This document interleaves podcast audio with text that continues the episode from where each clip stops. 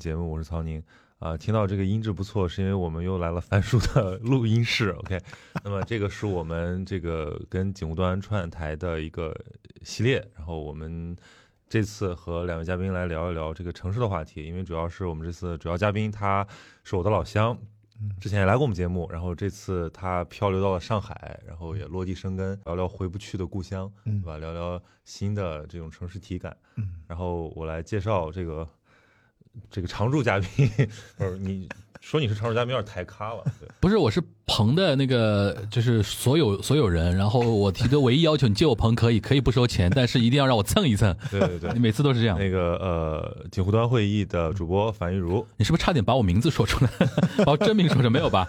啊，大家好，我是那个锦湖端会议东亚观察局的主播樊玉茹啊。对对对，然后还有我的老乡，这个资深电影制片人和户外运动爱好者，关雅迪，大家好。交大在读博士，可惜的是个交大的，为什么一定要强调交大？对，然后然后其实我觉得很欣喜啊，因为之前是我们应该是前年。二零二零二一二对对对，就你没出去之前。啊，对对，然后后来我看你就是呃，突然发现就大家已经开始准备那个过寒冬的时候，你就就就溜了，对，对，然后拿了个世界冠军回来，没有没有，就是这个环球帆船赛的一个年度总冠军，对。也算是是个国际赛事，也算是世界冠军吧。对。胡说了啊，对，然后然后结果一回回到上海，然后你记不记得上次我们见我还问你啥时候回北京，你说暂时无计划。对啊，啊，在上海开心的很，对，所以请关老师来聊聊你的这个是上海来几个月了？我九月十号晚上二十三点四十五分。这太清晰了，啊，为什么记得那么牢啊？因为我那个叫多码合一进学校那个扫码，在十五分钟之后就失效，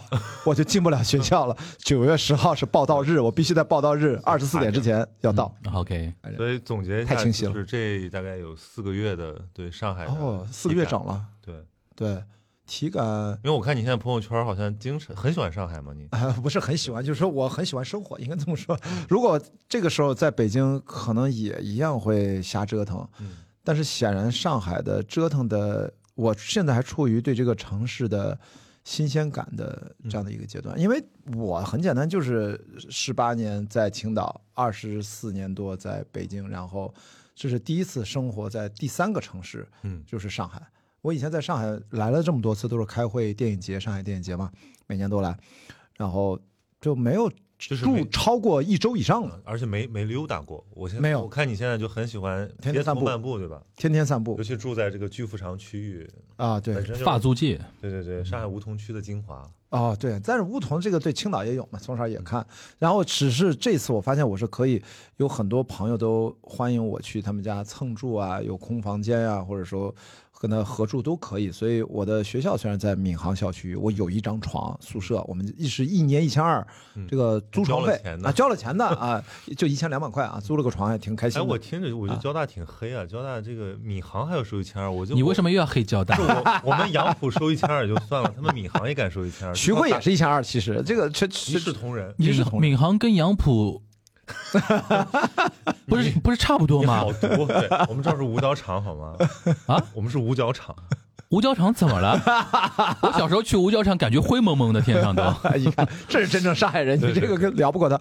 所以我现在包括我松江有一个朋友说有房子可以住，然后我的发小住在浦东，然后也都从小都特熟，也可以去蹭住。后来徐汇又住过两个地方，最后现在住到了静安，嗯就在大富民路这附近闲逛。也充分证明了上海到底哪有吸引力啊？对吧？哎呀，真的是方便尤尤其这两年，这两年那个那一块儿越来越有那个吸引力了。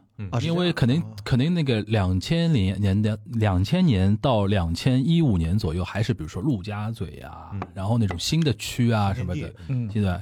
新天地也是，其实也就是近十年，大家越来越觉得说，呃，还是因为大家眼界开了嘛，觉得以以前觉得美国那一套路宽、楼高、摩天大楼那才叫才叫现代化，现在觉得说要宜居嘛，嗯，哎呃，毛细血管的马路之类的。你是一直在上海是吧？对，我土生土长呀。不是，就是有没有去别的城市住？我在东京待了七八年。啊对对对对对它的排序是这样上海是家呃回得去的故乡，啊东京是回得去的第二故乡，啊对吧？然后我们这是青岛是回不去的故乡，青岛为什么回不去呢就？是回去干嘛呢？回去过年啊只有。啊，这个，而且 literally 就是字面意义上，我也三年没有回去过年了。嗯，啊，两年多，两年没有三年，因为我上次啊三年没有过年，但是上次回青岛是二零二零年的四月份，嗯，所以也两年多没有回去了。嗯啊，所以这个是要是有点回不去。我大概东京待了七八年，然后剩下的都一直住住在上海。对，所以其实他对对上海这一套就是严格非常清晰，就是是给我们拉一个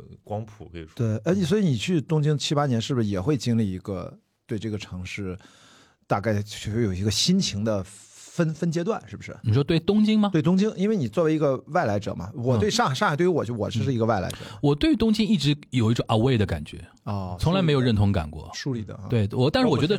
住在那边是舒服的，难得去旅游旅游住住是舒服的。但是你让我常住在那边，它毕竟有一种压压抑感，或者说哦，人际的那种东对东西，而且就是怎么说呢？就是日本还是相对保守的一个国家，没有那么欢迎那个，就是说呃外界的人，大家一起来来了都是。东京人对，，除非你要认同说我我来了就是要做日本人，啊然后融入到日本社会。嗯像我们这种想好肯定要回国的话，可能就可跟他刻意保持一种距离。而且就看上去就是中国人，他们也能基本上那还好，那还好，就是我伪装的还可以，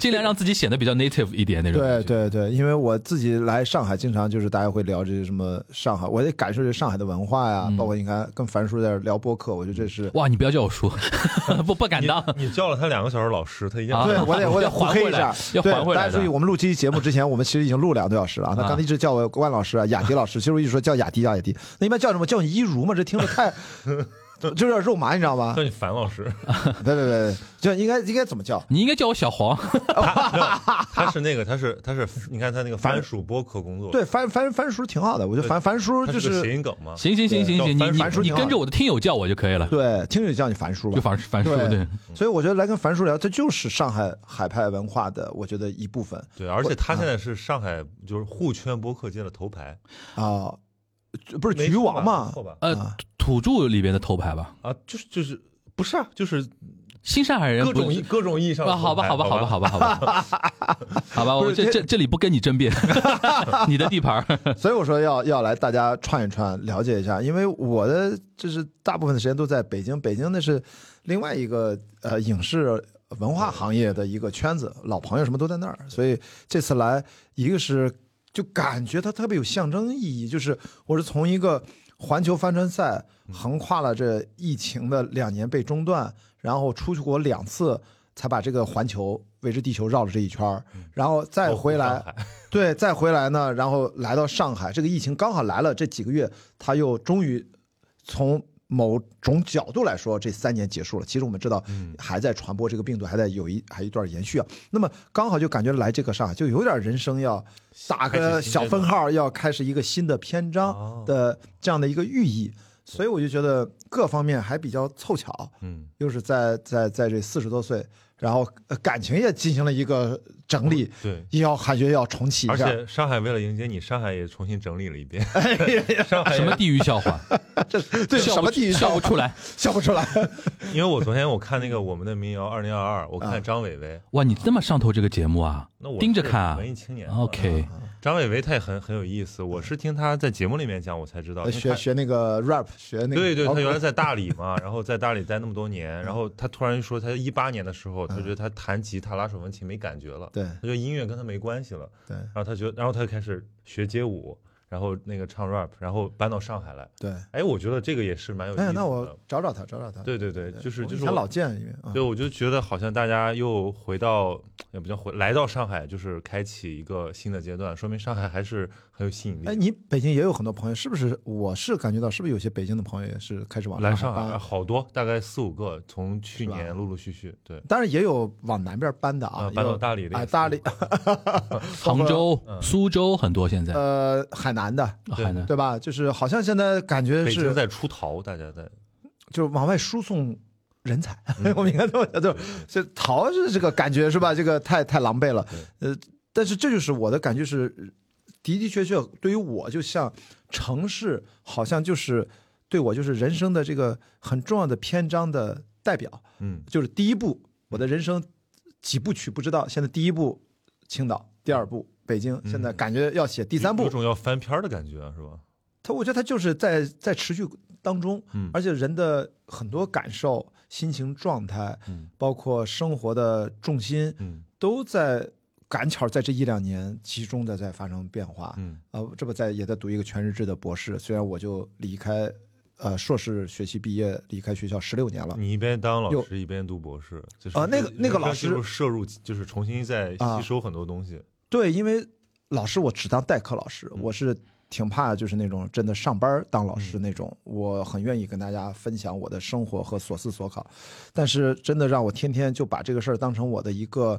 授课当成我的工作，我宁可把播客像樊叔一样把播客当成我的全职工作，我也不会去嗯把老师当成。我觉得关老师是，哦，又习惯习惯叫关老师了。雅迪雅迪雅迪嗯雅迪是他肚子里的东西和他人生经验很适合去跟年轻人做传授，但是他本人的性格不太适合当老师这个职业。啊，是的，是的，我真的不是，我就做个什么录个年轻人的播客，你看曹景文同志录过，对然后这个大家交换意见，而且我发现这个是是不是跟城市好像没太有关系？我觉得但跟青岛很有关系，就青岛就是兼就是这个城市的主题嘛，它给了一些不一样的一些底色，嗯让我没有觉得那么容易心态变得老。嗯也不完全是我爱好运动导致的啊，性格是一方面，但性格哪里来？性格就是我十八岁之前我的青少年累积了，那是从在哪累积？是在青岛累积的嘛？对，就说我们青岛人比较浪，浪里小白龙。那是你，那是你。不是青岛人跟其他地方的山东人有什么明显上特质的不一样吗？呃，我们不开那种地域玩笑，我就觉得是因为青岛人他还是更，呃，就是你从城市景观上也来看，他更更像南方的沿海城市。啊，这点是我、哦我觉得，对。我我上次去看脱五决赛的时候，第一次去那个、呃那个那个那个新的机场叫啥来着？胶东机场啊，胶东机场。胶东机场，我觉得哦，好像那个大那个不是雨跟羽田造的很像，啊。因为很现代化的一个机场，就是我印象中现代化机场不要很大，哦但是它的功能区域很紧凑，嗯然后呢，同时很干净，对，同时很干净。大型机场走他妈十分钟还没出来。对，然后它的功能功能区就是你随手可见，比如说马上一出来就有一个便利店，哦一出来就会有一个咖啡站，对这种地方我会觉得这是个现代化城这市。个和他很他很了解现代的乘客的需求在哪里，嗯会这样。以前可能你出来看到什么德州扒鸡啊，是一些对对对对对对我一看到德州扒鸡，肯定会都会觉得说啊，这边商业可能还没有升级到一定程度。那你问说跟山东其他省有什么区别？就德州扒鸡啊不是区别就在这儿，就是青青岛的更新速度更快，嗯它还很容易把一些新的时髦的，包括这种商业的东西，嗯呃，学习过来。嗯我们之前那个青岛市领导不是提出口号嘛，说我们要做北方深圳嗯啊，其实就是说明他其实要振兴这个经济，所以它经济特质也有关系嘛，毕竟是个贸易啊、港口的一个地方嘛。对，包括从文化上，我觉得更更具一些开放性吧。所以人家老跟我们聊聊山东的某种保守性的东西的时候，我其实是没什么感觉的，因为我从我也小从来没有，对，因为我从小长大，其实没没有受到这个东西的影响。包括酒桌文化我都很少遇是到。是是，当然，其实青岛还是有了，嗯因为我跟领导吃了饭才发现啊，原来真的有。大家就说主座，说哎，我操，哦，好是是山东的，青岛是山东的，这不真的有这个。就我这次翻车再回去，有老领导请请客接风嘛，因为他们请了一些记者，他们那个就互相让起来，我也有点愣。我说我在北京都不来这一套，因为我也不参加那样的饭局。哦，对对，这是山东，山东，山东青岛。对，但是你是讲的感觉他是正呃什么经济啊成长，但是我觉得回答樊叔这个青岛人的不一样，我从我切身还是从我个人的角度体验，我觉得一是因为沿海，这个沿海这个海它跟别的沿海不一样，它别的沿海城市，我觉得青岛的海水浴场数量是很多的，对，我不知道别的沿海城市有没有那么多这。么这么说，我觉对吧得海是青岛人生活的一部分。哎，对他这一部分已经融入到了，就是至少我认识我的同学，男孩子为主啊，就是就是夏天就泡在海里面长大的。在我那个年代，九十年代就是这样的，啊，八十年代也是这样的。感觉我们都是阿凡达。水知道，水知道所，以这个自由潜水不用学，就生扎猛的都能直接下去的。水知道所以我觉得差别在于什么呢？就这个东西，我说那个青岛的底色，就是骨子里面有一种呃探险的精神，还是冒险的这种勇气，就是哪怕他很混，哪怕混不吝，哪怕其实有点茫然，有点冲动。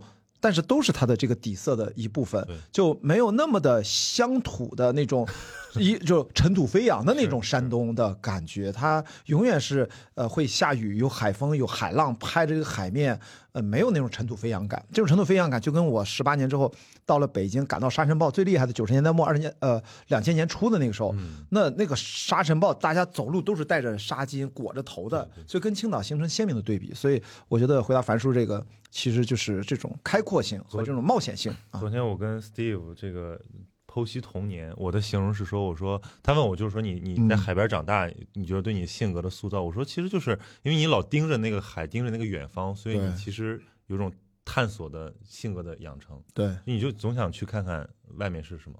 是的，所以我就觉得离开家的时候，我没有那种就是好像呃很惶恐的感觉，我觉得天然的，就是我们就是应该向外探索。所以它是个港湾而已。对我不会说面朝大海，什么春暖花开，经常会抒情，我没有，我永远是好奇。就是我，我最近看了一本呃叫《航海者》吧，就讲这个波利波利尼西亚人，他当年怎么就是独立的跳岛，从。一直他最早就原始从台湾，你知道，到到到到一直一直一直向东，最后到了复活节岛那种，他是整个把太平洋都能给你跳过去，用非常大的独木舟。我以前以为波利尼西亚人的独木舟很小，看那本书各种图片我才知道，哇，巨大，而且它的复杂的结构真的是可以靠着那个就跨洋，就是就是那种骨子里面的东西。我看那个就就有一种莫名其妙的亲切感，我就觉得波利尼西亚人的文化、我历史，我真的就好想去了解它。就是很多东西，就是你看着呃天际线，你就会觉得嗯。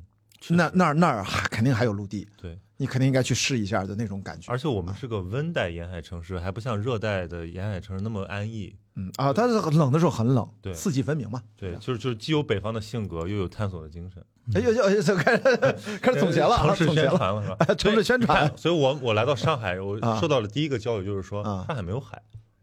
上海有海啊。但是，但上海市区离海很远，就是。就是我们说的这种区别啊，对，哦，所以其实我觉得上海，但上不就就黄浦江嘛，所以说在江边，我就是随随便一走就走到江边，那是一个江的呃感觉，对。然后风景也很好，我沿江走了慢跑了很多次了，已经。对，因为上海的海是要到那个郊区你才能见啊，你要要去入海口那个。而且上海的海不好看，因为都是泥沙，就长江带下来的那种泥沙，入海口都是黄黄褐褐黄褐色的那种。对对，跟青岛那种海或者往南南面比，那种南海也不也不能比，对那种感觉。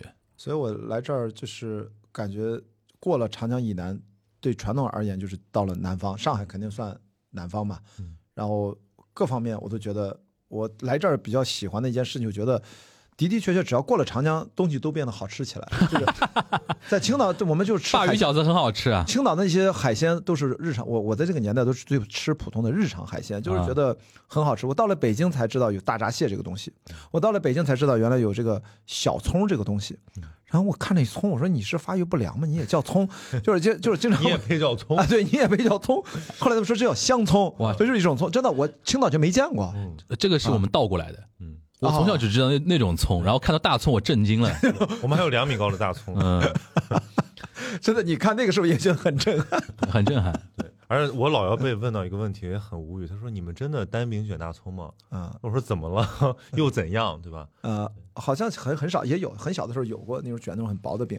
所以我觉得吃东西也好吃，然后呢没有那么冷。所以这次来上海，好多朋友都提前警告我说：“关海迪，我跟你说，上海的冬天可难受了。”你也是这么觉得哈？我我跟你说，今年你比较特殊，今年上海的确没有那么冷，没有那么难受。你这个明天开始又降温又降温啊？但是前阵不是下过雨，也是零下几度，也有过嘛。就是我会发现，我是特例，只能跟大家讲，因为我的确不管是登七千米雪山还是环球帆船赛，就是我真的对于冷，我觉得我我理解的冷是那样的，你知道吗？所以就这种可能有一点点，就是还对我就完全 OK，我我就。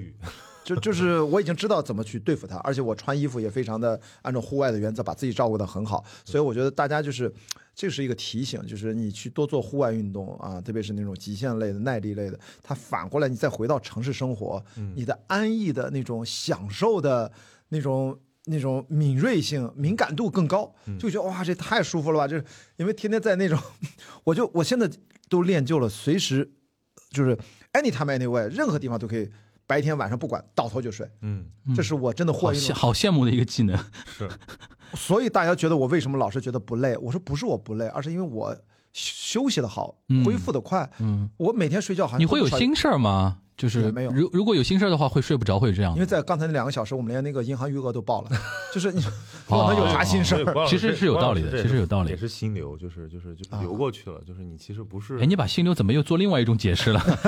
你怎么流过去了都算心流。流出去了没有没有活在当下啊就是就是就是你其实不用为过去和未来烦忧。嗯，我我是属于那种，比如说第二二天有事儿，比如说是下午，比如说一点，嗯，然后呢，可能我意识到这个时候的时时候呢，比如说只剩下七个小时睡眠时间了，那完了，哦我这连七个小时都睡不着了，对吧？我就会我我我都会觉得说哇，那怎怎么弄那种感觉，哎，还有一个我可以跟大家分享一下，我觉得还有一个状态就是我一直就心态和精神状态还好，除了休息快速之外，还有一个叫保护大脑，不要让大脑总是处于一个过载的状态。呃，就是在需要的时候，比如咱们录播课，嗯疯狂输出，嗯呃，其他的时候啊不要去，呃，所以多散步这是一个恢复，睡眠是一个恢复。还有一个方式，思考的方法就是，我为什么天天发那么多微博和朋友圈？就是我说一特别排空是吧？对，就不恰当的都是在排泄。嗯 但是排泄这个词儿不太文雅，我说应该把它叫另存为，嗯，就是我把我生活当中各种点点滴滴 说完就说完了，说完就我就忘记了。嗯哼哼，然后呢，而且我不占脑子的储存空间。那这个储存空间是腾出来干嘛呢？它不是硬盘嗯，它是闪存，它是内存条，嗯就是快速读取。我把我的脑力尽可能大的比例都把它转化成快速读取、即时反应的这种模型。嗯，而不要把它转成长期记忆、定期调取的模型，太占内存了确。实确实，然后未来的那些东西都可以通过谷歌、互联网拿着手机随时查询，我都不要记它。我看了那么多书，我都不要记它，我记住的是。他的思考方法，他对我的人生经验和其他之前所学的一个累积的消化的那个东西，我要牢牢的记住。至于他原本原文怎么说的那些机械记忆的部分，我全都不记，因为我知道书都是电子化，线上随时查，然后以及我的一些小感悟，我我都把它放到。微博、朋友圈复制粘贴，包括音频、视频都存在那儿，方便查询。比如说，我要想起个什么事儿，我一般打开我的微博，有两个账号加起来发了不知道几万条微博了，然后我就输入那个关键词。我记得，比如说，我想知道我对詹姆斯卡梅隆过去都发表过什么言论，我就在我的微博两个账号，搜詹姆斯卡梅隆 （James Cameron），英文、中文一搜，嗯，说就说过了。如果你再扩大一点，再搜一遍《阿凡达》，再搜一遍《终结者二》，那基本上我的微博里面就，如果它的搜索功能是好的话，嗯，微信现在也可以这样，朋友圈也可以这样，嗯嗯所以我都把它记忆都就，是脑外转出去思考，对，我不需要这样的话，我的大脑更多的是处于一个快速读取的嗯。固态硬盘或者是内存状态。那你是原来一直就这样，还是说这种运动其实给了你一些新的这种启发？因为我觉得好像大部分人都是你说的另一种状态，就是他一堆事儿堆在脑子里面，然后不堪其扰，所以我脑子现在在我就尽可能没事儿，比如说咱们今天要录，不管是几期播客，我其实来之前，都在放空，对，就是我也不知道要干啥，但是只要现场咱们说 就没想到来把那个什么呃身份证账账 账户账户余额就给报了。对对，本来这没有这没有这个计划，没有这个计划，所以我我经常说，就这样的话就可以真的随波逐流的去生活，会很轻松，对不对？随着脑电波，那个不是被动的那种那种被动的随波逐流，而是说你可以让大脑充分的去释放它，去引导你该去做的事情，你就从容的去感受它、感应它，听听到它的那种 calling，就是你说那个心流那个状态，它其实是要前面的准备工作做好多的，嗯不然的话，你老是说我要这个进入到什么心流，它进不去你。开着手机肯定进不去，对所以我不是我就想知道，比如说你的这个，比如环球航海也好啊，啊这个越野也好啊，就是嗯它其实是要求你处在一种那样的状态，对，然后你有很多的技能，其实你要训练，然后你要记得，但是不是呃你的意识上记得，对是融到你的肌肉记忆里面去的。那个其实是对人会形成一种塑造的。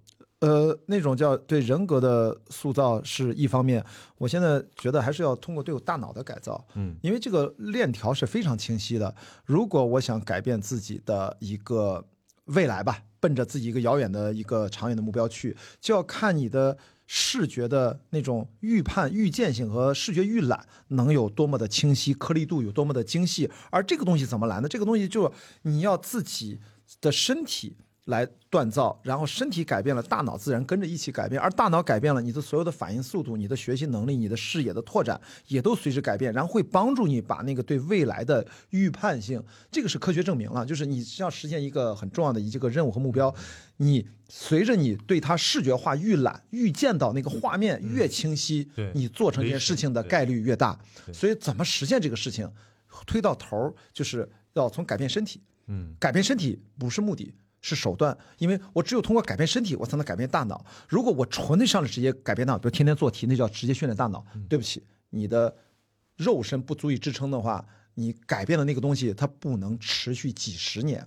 我们要找到改变身体、改变大脑、拓展认知，让未来的目标更加清晰。反过来再去继续改变身体，形成一个正向的循环，所以这才能够可持续。嗯，所以如果你直接奔着要改造大脑，所以未来当然有就是鸡贼的做法，就伊隆马斯克 Neuralink 的那一类公司，他会直接用脑植入芯片这种方式，会直接不需要改变身体。它是改变的赛赛博格那个方式的改变身体啊，对。我说的是锻造，就是对对对，肌肉还是新陈代谢，还是用传统的运动健身的这个模式，就是跟我们的人生去所谓的这个跟佛学是有关的，就是你要吃苦嘛，嗯。你直面人生的苦，我就干脆让自己扔到最艰苦的环境，不是。我是那种穷人的苦，我是说我要去超马越野跑跑几百公里，三百三十公里，每天睡两个小时，累计爬升两万四千米。你要在一百五十小时之内完赛，我是一百四小时能完成的，那是什么感觉？那就是修行。那如果是环球帆船赛在海上连续航行三十天，然后你每天就是颠沛流离，冻得不行了，你还要上船去操作，哪怕 COVID 我们都阳了，也不能影响上班，那也是一种苦。所以当这种苦变成你的常态的时候，所以我说我来到上海，不是说给上海的加了 buff，是我的人生经历给我变得特别敏感，就觉得一点点小的那种美好，在我这儿都会被放得很大，我会觉得好开心啊。这个东西因为 怪不得你的朋友圈，就是你现在我我解释，你啊听你解释我明白了，就是有点像那个心灵奇旅那种感觉。他有点重新发现生活的一个感觉。因为是他的感官跟我们可能这种长期在城里，然后嗯熬夜，然后锻炼也不够的这些城里人，就真的不一样了。就是他就是对一些，比如说这种呃，比如风啊，对吧？温度啊，阳光啊，甚至说一些很小的，或者或者反过来，反过来，来，就城市里待惯的人呢，突然碰到那些特别自然的点呢，他会很感动。嗯，然后呢，经常在陆地上跑啊，在海里边那个闯荡的人，他突然跑到城市生活里边，尤其像上海是比较偏服务性行服务性的一个城市，他会根据你的一些很小的需求来做一些内容产品给你的时候，你会觉得说哇，城市里生活的还还蛮舒服的那种感觉，幸福感，然后人又聚集在一块儿的。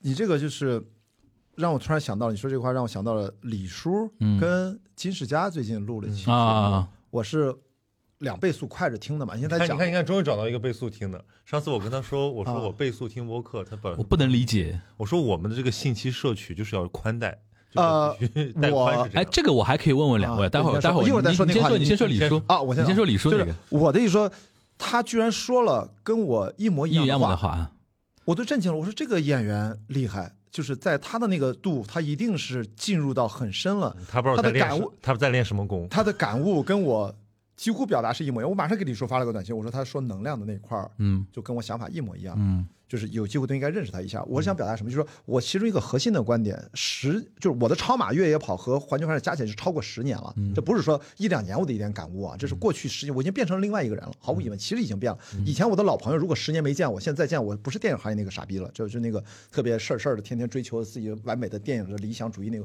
已经不是那个状态了。但是还有很多商业的追求，而就是我对我有一个观点，就是尽可能多的跟 living things 有生命的东西在一起。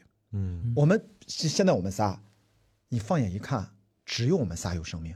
不一定吧，房间里边不一定啊。啊，对对对，微调啊，呃你歇会儿啊，出去出去，是吧？就是我想说，为什么爱大自然？嗯，我们这个地方，哦，这个这个房间没有植物，没有植，没有绿植，所以说，为什么大家哪怕去公园都可以？为什么喜欢大自然？大自然处处充充满了生机，嗯，不管是树，不管是水里面的小动物、山里面的小动物、昆虫、泥土的土壤、真菌也好，所有那些给你的细菌的给你的对你的整个是呃肠肠肠道菌群到大脑的这种感知，就你你你是本质上你跟大自然，其实跟阿凡达说那个 Eva 就是是我们就是一个万物生长，对，因为他的那个理论一定是从詹姆斯· Lovelock 的那个盖亚理论受到启发。地球是一个有机的生命体生命体，所以我的一个理论就是说，城市越发达，城市生活让我们更多的跟没有生命的钢筋混凝土相关的在一起。这个纸杯，这个手机，这个，但智能是不是有生命，那是另外一个话题。这本书，这个塑料垫儿。不是生命，我们必须要跟有生命的东西在一起，我们的彼此才能产生信息的交换。因为生命的本质是信息，对，生命的本质是信息，就像我们吃的东西本质是信息的交换，所以生命本质上也是信息。我们只有跟有生命的东西在一起，我们才能产生信息的交换，我们才能彼此有感应，我们才能真正的改变，去随着时间共处，随着不停的运动，改变空间的位置，然后我们感受到自身的变化，形成了记忆，形成了感受，对吧？所以我觉得多去自然界，像我去了很高的山，去了很多的。大自然去了，见了那么多海浪，不管是海里的动物，反正就感觉你是跟大自然在一起。嗯，然后这种感应力和感受力再回到城市，我其实依然是希望拥抱那些，大部分都是人是生命体，嗯，之外的东西也要去拥抱的，多去公园，多去看这些树、梧桐树，多去散步，那是仅有的城市里面的生命体。嗯所以我有这金史佳讲的是能量，他说在大自然当中的人其实是有能量的，而在城市里面的人其实慢慢那个能量就没了。我就觉得他在说的是我。就为什么大家老觉得关雅迪一说话就啊、呃、那种？我说没有，就认识我多年之后发现，哎，我正常说话就是这样的，我没有故意的拔高多少度就那个状态，而我多少年就没有变过。那么回到城市，今天的话题就是青岛给了这个东西，哇，好厉害，Q 回来了，牛逼还是可以 Q 回来的哈。可以可以可以可以。他给了这个东西，对不对？我刚才有一度在想，我们怎么 Q 回来这个事情，然后 哇我一直在，Q 回来。对，我一直在对想怎么 Q 回来。这个其实非常好的嘉宾可以解答樊叔最初就是因为咱俩认识更早嘛，对。然后我们上次在上海聚了之后，说说哦，关老师真是一个好有能量的人，他的我当时就原话，我说能量很满的一个人。对。啊，就是就是其实你的那个那个那个那个就是说辐射啊，就是就是体现在你的语调，但是这里边也有一种就是活得更自我一点吧，我觉得。呃，自我叫自然，我就因为自我呢，我是觉得它是有价值判断在里不，面。但你这个自然里边含不含嗯，他者的眼睛、他者的眼光，你会不会在意？呃，当然是一个去他者眼光的过程。对吧？我现在不敢说没有我，我是这个意思。但是越来越少就是城市里边的人，尤其像上海这种距离感的城哦市啊，明白你意思啊，明白了。就是啊上海有一点跟东京很像的地方，就是人和人太近了啊。一是近，第二个我们永远活在别人的审视的目光，就会说我说这句话，我做这件事情，别人来怎么来看我？对你想想最后是一种无意识。你想想，我都随时可以报银行余额的人，对所以说怎么审视我呢？所以说你啊用自然或者我用自我去描述，就是说你们有已经有点去他者的那种逐渐那种对吧？逐渐去他者。我觉得金世佳是在这个点上跟你有有点像。因为他举了个例子，他嗯让演员去在排戏之前的热身做了很多表演系一年级进行动物化模拟的一些训练你知道为什么吗？因为他喜欢他喜欢铃木忠志，嗯。啊，反正对。排的一个很复杂的一个身体就是哎，就是就是喜欢他想的用的方式就是给我看来就是用一个很无奈的笨办法，在一个非生命体充斥的嗯。人工造的环境当中，通过刻意的对就是击打自己的身体和锤炼自己的身体，唤醒一部分的能量。嗯这个东西呢，其实是很有限的，但是他作为一个话剧舞台演员是不得不。对那么我想说的是，我所有东西，我为什么说自然呢？就是我现在，比如咱们聊天，你看你第一次见我和现在见我也不会有什么差别，甚至我二十年前的高中同学见了，我操，关你怎么还这样？就是我当然变得更成熟，变了很多很多，但是某些东西，我一说那个底色的东西。我好像觉得几十年没有什么变化，我也没有觉得它一定需要变化。它只要能让我的身体保持健康，然后思思维够快，学习够快，输入输出保持一定的效率，并且能够不断的去叠加丰富它，我觉得其实是 OK 的。对只不过说，哎，有的时候的确是啊，就是别太让朋友之间聊天别太大家不舒服了。有时候我小时候年轻的时候容易自说自话，嗯，自己就聊嗨了，完全对方都已经 跑偏了。就就跟不上你跟不上了，跟不上。现在我就会稍微的就稍微的注意一下，下来等一下，因为今天本来聊城市嘛，其实我觉得我对城市的一个很大的反思，就是我觉得城市是让人同化的一个一个场域。嗯，当然，当然，当当然，他们我们城市里面的人，他可能会比其他的这个呃，比如说乡村什么比起来，你活法可能更多样了，更多元了。但其实本质上，你们的情感感受方式越来越像了。嗯比如说，你看一个智能硬件出来之后，大家的新的感受就会被塑造。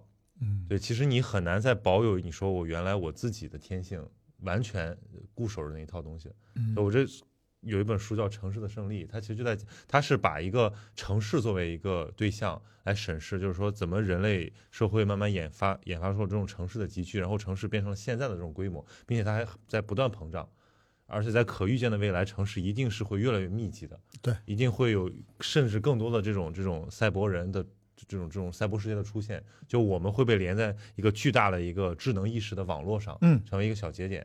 然后，其实你刚才讲那东西，我为什么我觉得听起来很迷人呢？是因为它试图在唤起一些就是人类这个高级生智能生物的一个本源的一些一些功能，对吧？比如说你对这种非常综合这种信息的处理能力，嗯呃，其实这个东西我都有的时候在城市里面是被削弱或者是被呃退化的，嗯，对，就是你太久不用了，你想想我们的。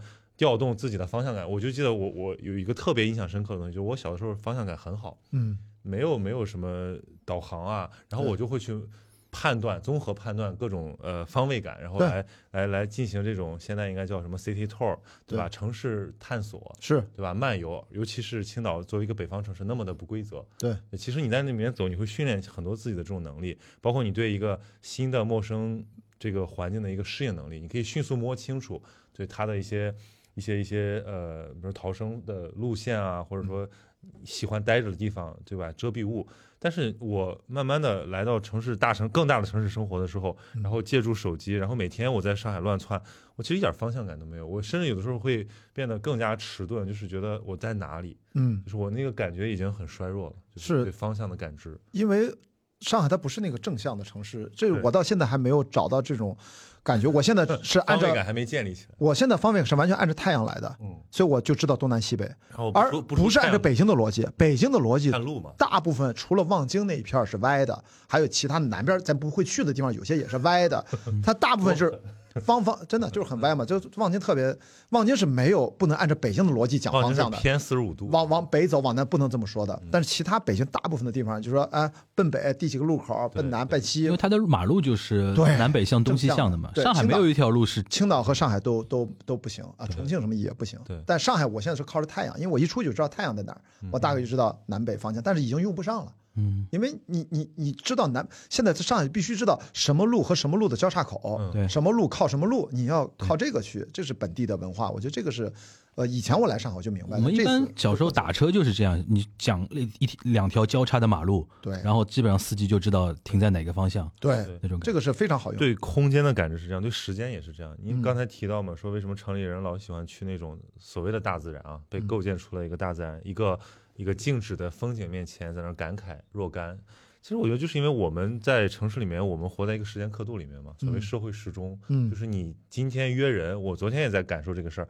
就以前约人是约个几点见，然后现在在上海，他们喜欢约一个时段，就是啊我其实就是把这个时段交付给你。但是如果你在一个比如旷野之中，或者你在大海之上，你没有任何时间感，嗯你会发现时间这个东西其实也是人类呃感受世界的一种工具而已。对，那你我我我我只是说，那我肯定注定要生活在城市里面，但是我在想，就是说，时不时的你有这个意识去反思你的哪些感官机能被增强了，哪些被削弱了，你然后你再去做一个选择，觉得我要活成什么样子。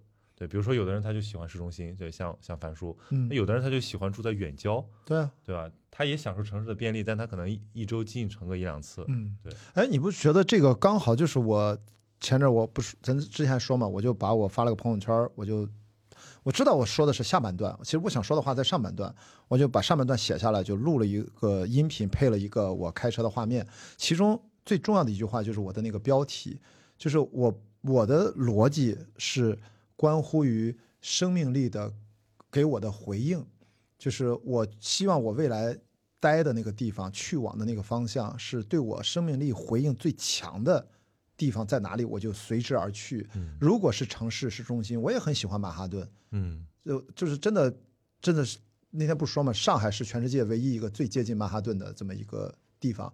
那我也可以去非常破的，比如说尼泊尔，我去登雪山的时候，那天天，你知道我已经黑到了当地的背夫见面跟我打招呼已经不用英文了啊，不用英文，我就说你在说什么，然后之后后来就哦，对不起，这个是是是来的一个登山客，就是我都觉得都 OK，就是因为我关心的是那个。如果我是一个有生命力的人，嗯，我希望能够不断的得到这种回响和回应。那我们做录播课也是这样，我们当然是愿意跟这些听众听听他的反馈，对他产生什么影响。关老师，我问个问题啊，你因为一直提到自然生命力，对，你怕老吗？其实我在讲这句话的时候，你看我现在四十三岁，已经不是那么年轻了，所以我才刚才在前面那两小时不是涉及到一句吗？在四十岁，我在跨男兵啊，正好我的生日十一月二号啊，咱俩不是同月同日哦，同月同日，同月同日。我跟樊叔是同月同日啊，就差了五岁。然后我就突然那一刻，我就还意识到硬要硬，要把我的生日带出来，差就差了五岁。但是我没有说我是哪一年的，对吧？大家猜去吧。然后我突然就那一刻，我想起了一个日本的那个登山家叫什么什么熊，他嗯，我知道八十岁，。你说我知道你说谁，但是名字我一下我也想不起来。记不起来，他第三次不是登珠峰嘛，对人家就问他你为什么还要来登，他就他儿子六十岁了也，嗯他就说我没有觉得我这八十岁第三次登珠峰就怎么地，其实他是个商业目目的，因为有一个尼泊尔的老头儿破了他的最大年龄记录了 对，他要再破回来，再破回来对对哎，然后呢他就说了一句话。在我二零一六年的时候，给我很大的冲击。我是一六年的时候，我正好在登七千米的阿玛德布朗，我在看一些消息，就是他说八十岁只不过是我第四个二十岁的结束，然后第五个二十岁的开始，大概这个意思。嗯，那句话我当时看完了还没有那么大的感想，就是在我登山的那一刻，我突然看着啊，不对，就山顶在那儿，我们大本营就五千米嘛，那个海拔是六千八，六千八百多。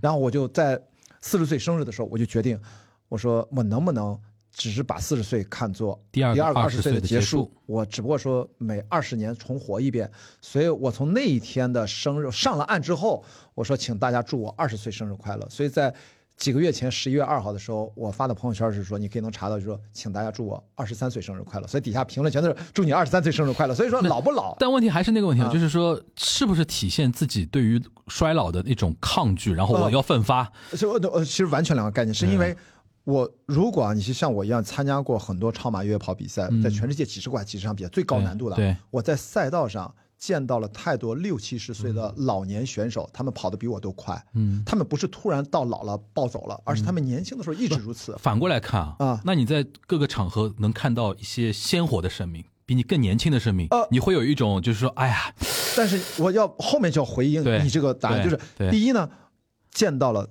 太多这样的选手，但是我看到的是什么？比如说我看到的是嗯，我的偶像就七十多岁，对。对吧？我看到的是三十年后的我，二十年后的我，嗯就是我见到了一次又一次未来的我的鲜活的版本，嗯。那样的眼神，那样走路的姿态，那样的穿着，那样与人谈吐的感觉我没有觉得他们很老啊，对对对。我觉得跟我现在一样。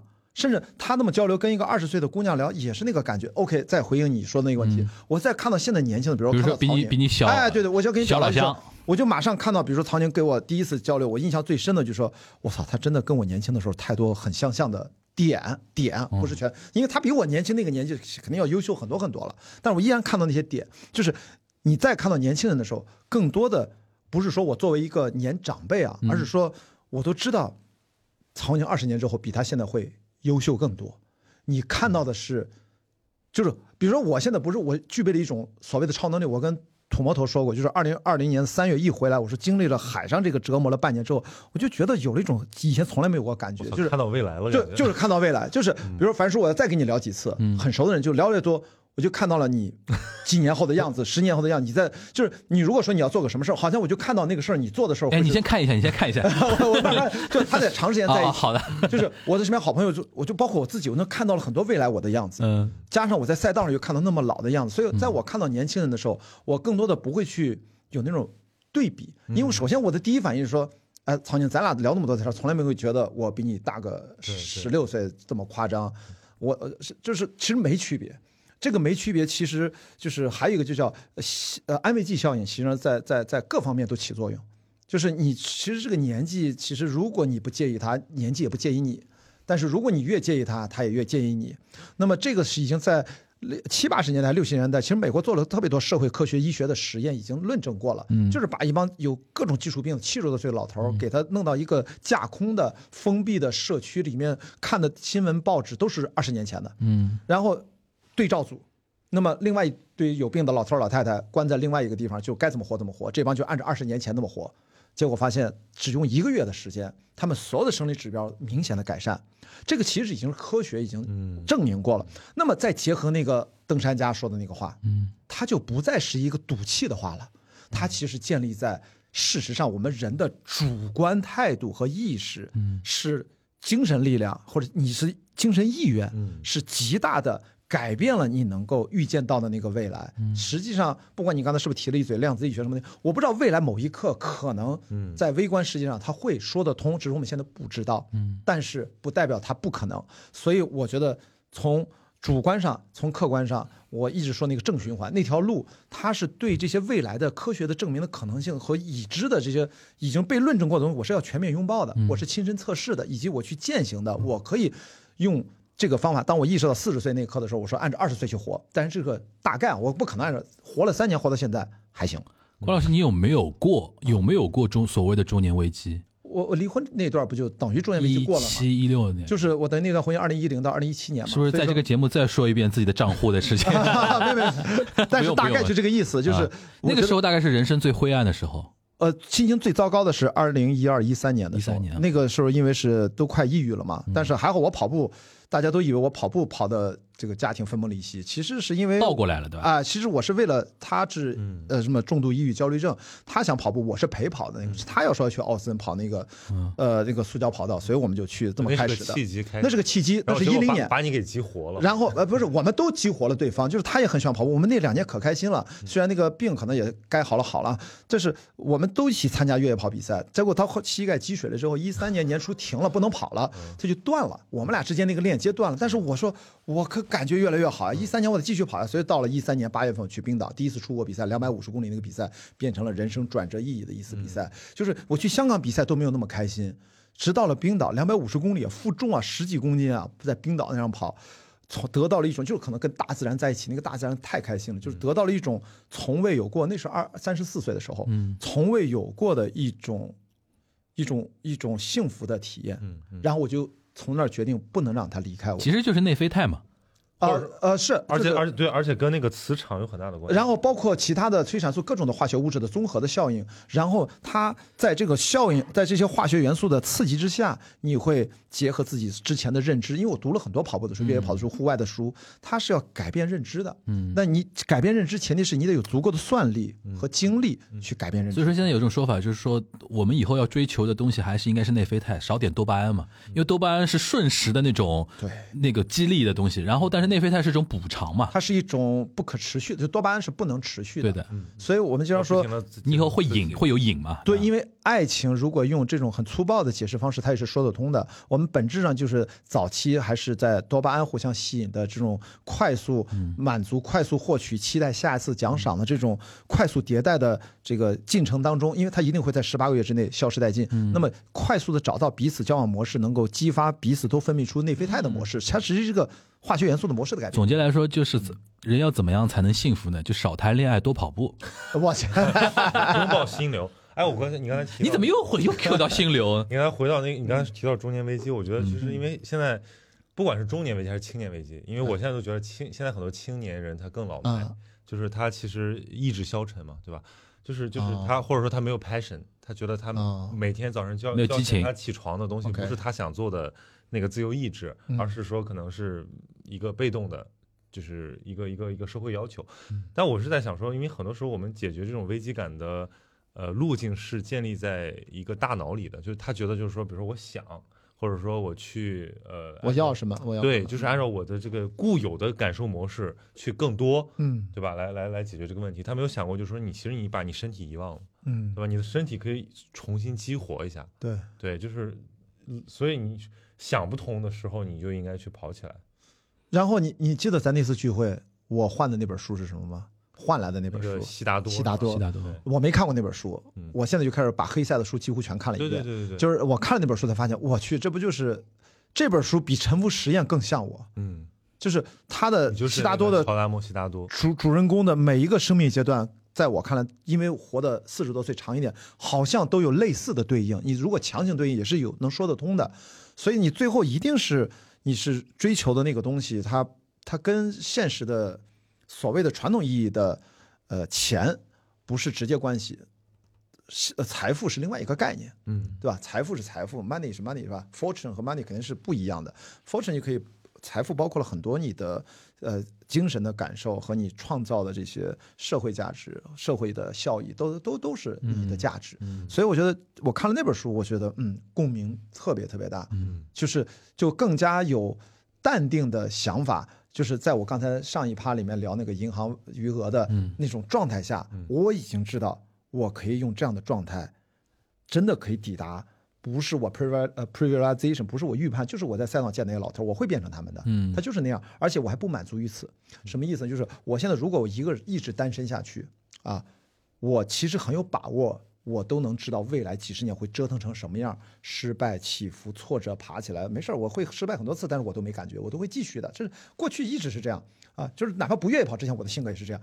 那，但是我就觉得好像不能满足，就是一个人的 journey 英雄之旅，其实已经哦大概笃定了。那么两个人会怎样？如果未来哦我有一个生命上的伙伴，不管是是不是再结婚，啊遇到一个什么样的女生，我不我不知道啊。啊，那我以我大脑现在的算力，我就算不出来。到底看的是无名还是看的是深海 啊 Q 过来 Q，Q 哇，来了。这都能跟上一趴 Q 过了，啊这太这个是 Q 的太厉害了。大家如果听不懂这个梗在哪里呢？去听我们上一期节目的会议。跨跨节目 Q，对，这个 Q 能 Q 得着吗？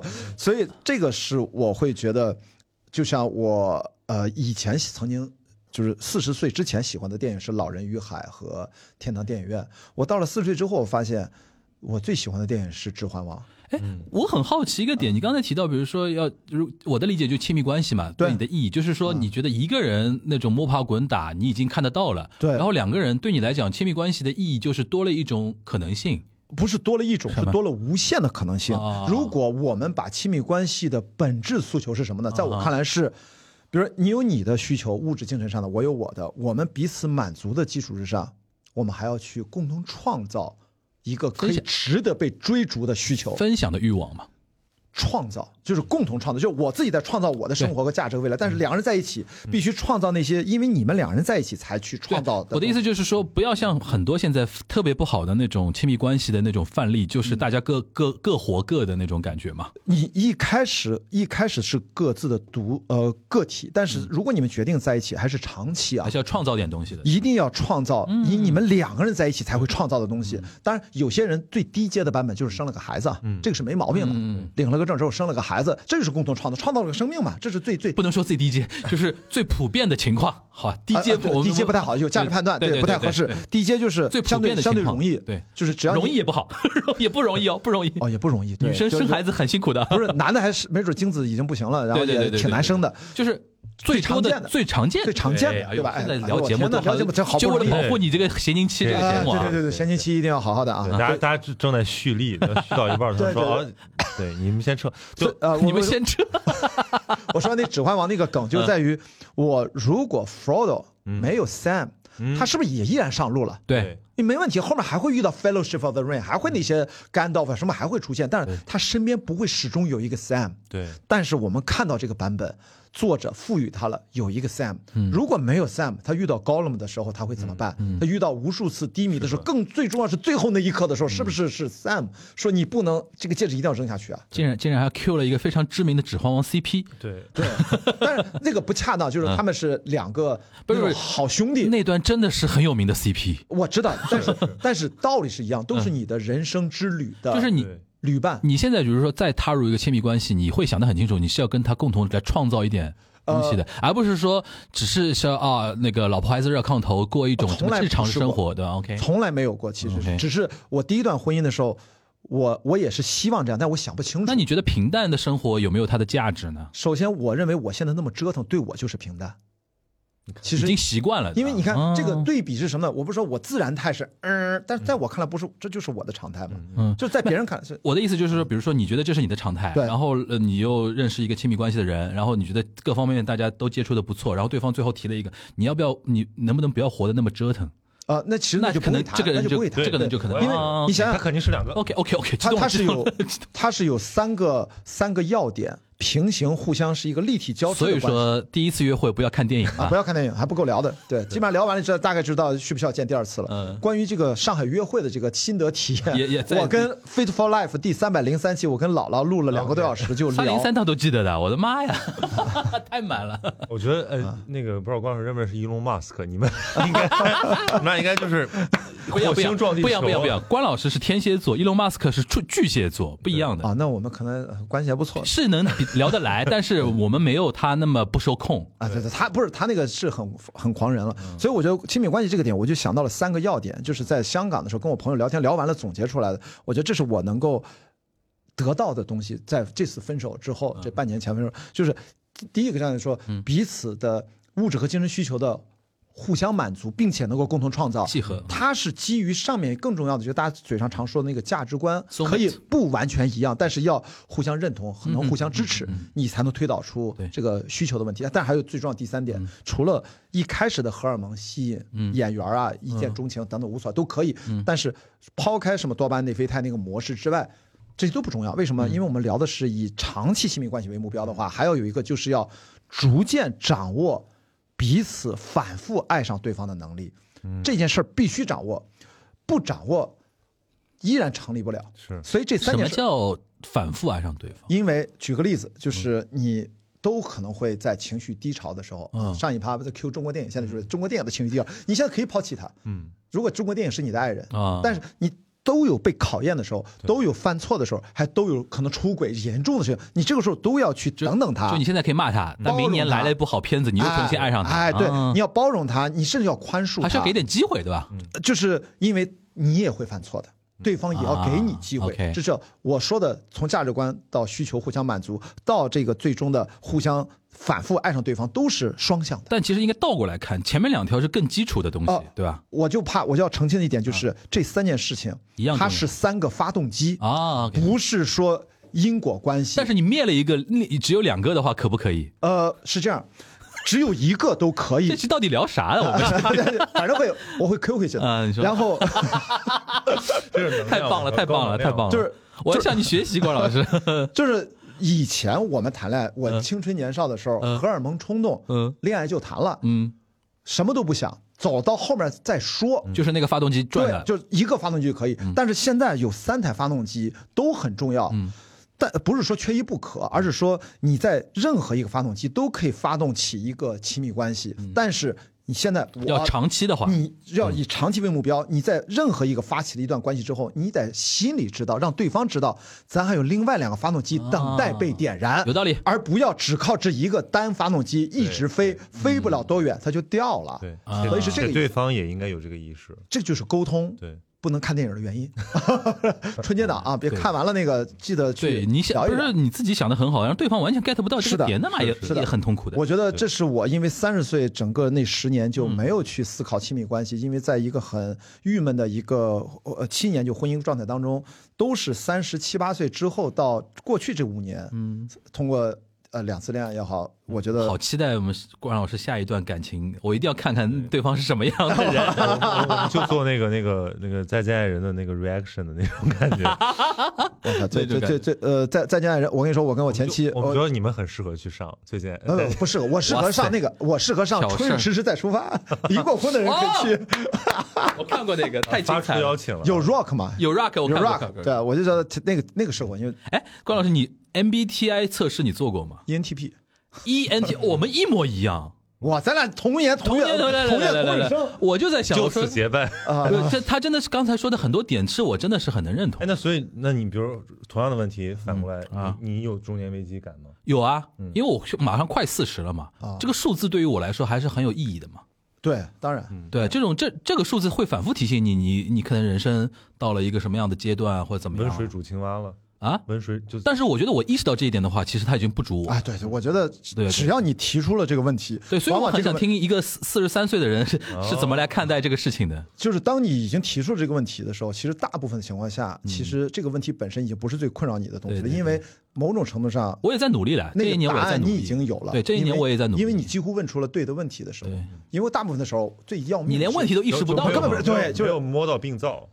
那就那是更可怕的。不是，其实也不叫病灶，就是说你没有意识到这是个问题，这是很很危险的。还有一个就是，我跟你说更自然一点，就是大部分的时候它不，它就不是个问题。嗯大家太多的声音告诉你你有问题。嗯，如果我现在有人这么跟我讲，如果他是当面的跟我讲，我说你牙才有病，你牙去看病去了。就是就是你不要那么轻易的去判断一个人的是非，或者说就是那个 judge 的那个程度，我我觉得们不知道。我觉得你刚才对于亲密关系那个三三台发动机那个，我觉得是我我完全同意的。这种就是就是我我就特别痛苦说，单打一是坚持不了太久。就是你说条件再好的人在一起，就是我就特别受不了那种，就是我跟他聊电影、聊文学、聊什么艺术、看展，嗯。然后他只关心那个 LV 包包这次要打、打折，那个没戏就是不是说买不起一个包的问题，而是说你你你让我今后几十年都跟你嗯。每天在关心最近有包在打折这个事情，就让我非常崩溃。咱们作为三个男主播，嗯我不知道你们二位男性，就是如果未来不管是怎么样，就是我如果是从正常的异性恋的角度嗯啊，我只是。就是我会跟一些女生问他们，就是或者跟他们分享，他们很关心，就问我哦，原来你是这么想的，什么嗯呢？就是我分享一个点，就是对于我而言，就是女生认为老是担心自己不够漂亮这件事嗯情，其实不用太放在心上。我的标准从来就是说，我的那个对外貌的审美的那个线没有那么高，其实我的底线挺低的嗯哼，，above 那个之上，其实我都 OK。其实我更看重的是别的，就是你刚才说的所以让很多女生其实根本不用太担心，就是容貌焦虑的问题。当然，可能我不知道非异性恋是不是其他的是也是类似的原因，就是对于外表的那个东西，随着你要知道你结交的那个对象，如果他很年轻的看重这个啊，但大部分的时候其实你很多女生，如果你自己对自己形象没有那么自信，不是一个多么大的问题。这个但是没有办法，我说这句话改变不了什么，我只是会说，反正我是这么想的，因为比外貌更重要的事情其实很多。嗯如果你忽略那个东西，其实最后买单的是自己。对对，所以早一点意识到这个问嗯，行题。，我觉得 E ENTP 两个 ENTP 之间已经取得了某种共识。那我们来问问 ENFP 的曹宁，因啊，你是 ENFP 啊？他是 FP 啊，哇，我我呃 ENFP 有什么样的特质我不知？道我我不知道这个这个这个 T 和 F 差的最大的是什么？你自己都不知道吗？不是，你就那个 review 一下刚才关老师的那一一一大串的那种描述，你觉得有没有戳到你的点上？有，我就我我觉得就是我是这么想的，但我觉得我可能会做不到，嗯，对吧？你怎么想？就是就是比如说你说三台发动机，对吧？哦，那我会觉得有的时候你觉得哦，有一台已经不容易了，先上路吧。然后你在路上也想说，那那两台怎么办？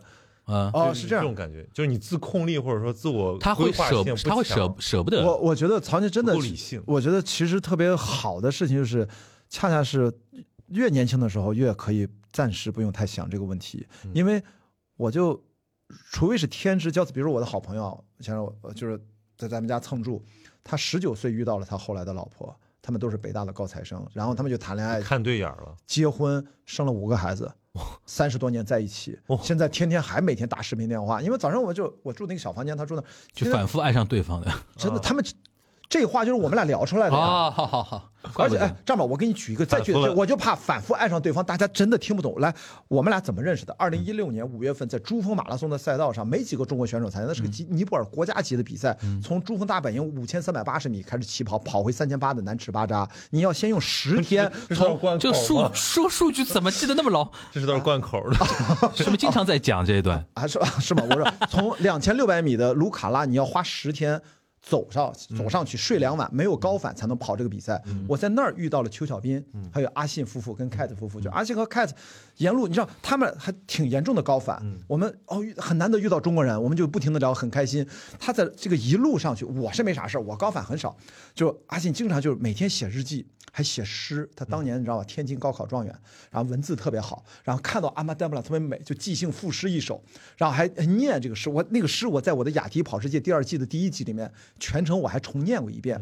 然后呢，比赛比赛完结束，回到卢卡了，呃，回回到南尺巴扎，我们包了个直升机，挤挤在直升飞机里面，直接飞回了加德满都。等到我们要离开尼泊尔的时候，阿信把整整的过去二十多天写完了一个整本的本子的日记，送给了他老婆当礼物，里面有包括他的诗、他的感想、感感悟。我想说的就是这些事情。后来我说阿信这个。这这还是多少年前的事儿了。嗯二一二零一六年，这我们就是跑步最好的朋友。然后我后来就问说这怎么做得到？后来阿信在这次在香港，嗯我不是途经香港，从从伦敦去纽约摆烂三周，回来去去爱尔兰待了几天，到了香港要过深圳嘛，在香港我又去他们家住，他就给我举了一个例子，他说我的方法特别简单，呃，就是不是特别简单，他知道有两个要点，说第一呢，你得先给自己洗脑，说就是这个人了，嗯嗯，他可能会变老，会有皱纹，会会会会可能反正怎么着，就孩子他妈了，对。但是你得相信，告诉不断告诉就是这个人了，就是这个人了有，信念就。自我 PUA。我说我说你这是自我 PUA，对对，你先甭管，但是人家就这么相信要相信。对第二，我操，这是最关键的一步，叫什么呢？叫把对方夸成你想让他成为的样子。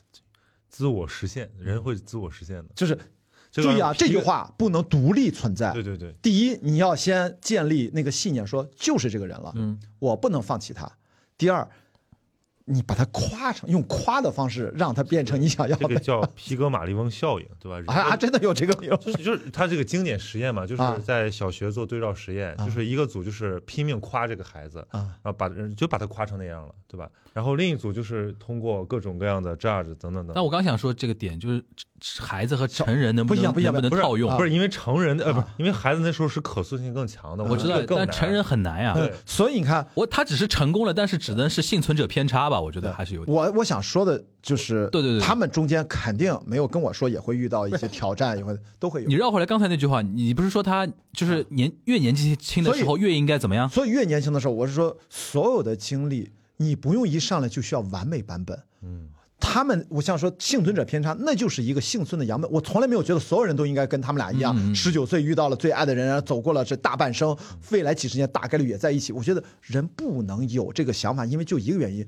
我何德何能是我呢？对，我为什么是那个上天被选中的人呢？重复爱上对方三万六千九百二十八次，我什么梗？就完了你就算一下，你你一生的一生的日子，你每天重复爱上他三千次，嗯，所以这个事情，我觉得就是 peace，你遇到就遇到，没有遇到不代表你以后遇不到。嗯但是最重要的是，我们可以不断的自我的提出这样的问题，反复进行思想我现在实验。对我现在对这个亲密关系，包括我自己和我看身边的朋友，我就在想，我说我说我操，爱是一件多么难的事儿，就是我们叫说最小单位的什么什么，对吧？这是最小单位的共产主义，对吧？你们俩要把你们的生活融到一起去，嗯肯定是要磨练吧，要修炼，或者说你要付出巨大的代价。但其实现在大家是没有这个耐心，嗯而且非常自我非常膨胀，大家都 ego 非常大，然后你可能只就也没有他者，他都进入不了你的生活，他都是你的一些倒影。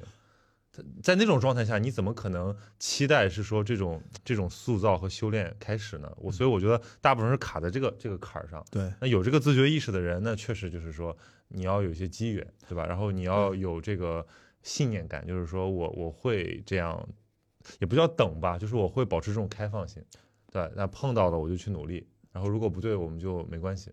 刚才发动机三台发动机，它是一个阐释角度，还有另外一个阐释角度，结合你这个什么，就是不只是要有信念感，还得真的有点方法。这个方法就是你得大概知道，不能看电影，呃 不不不，就这个方法就是如果还是先看电影，前提只要是长期亲密关系，如果是短的都无所谓，都这些都不用讨论，你就随性而为，就反正都是短的嘛。嗯。长期亲密关系还有一个方法的角度是，你要跟他尽早的，如果确定了是这个人的话，尽早的去建立多角度丰富的情感羁绊是。绑定。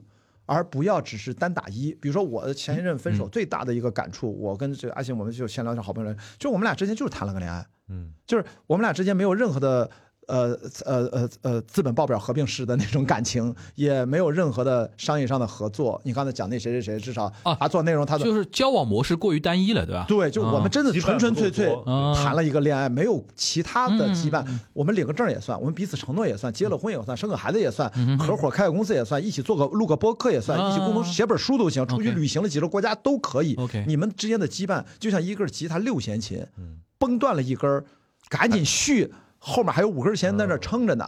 嗯，你续上了这根，那根儿又崩了，没事儿，还有这四根呢。但是你如果一直在弹个单弦儿嗯，崩了，这就不是个乐器了，嗯就没了。所以呢，这也是我觉得我年轻的时候，就不会往那想。但是父母的民间智慧，他们早早的利用社会的规训和社会稳定的需要对，并不是出于内心的完整性的自我追求和两人的 journey 的追求，他们无形当中也做了很多类似的事情。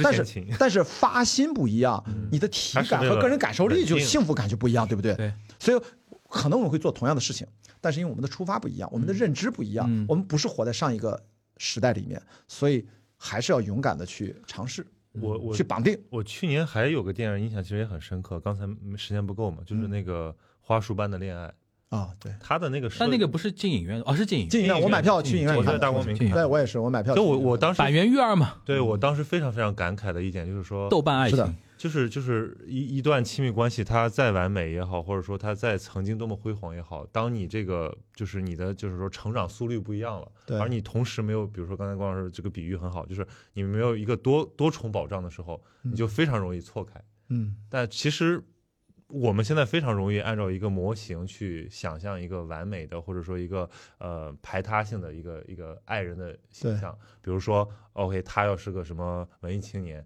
或者说我们是某某个小众的共同爱好，嗯那这个东西其实挺挺挺不稳定的。我觉得，嗯就是因为人都在成长，你可能几年经历不一样，你立马你就会是一个自己的新的新的状态。嗯然后你要求对方也跟着你变，但你有没有考虑他其实也也要求你有一个形象？那你们这样反复的摩擦之后，最后就变成劳燕分飞。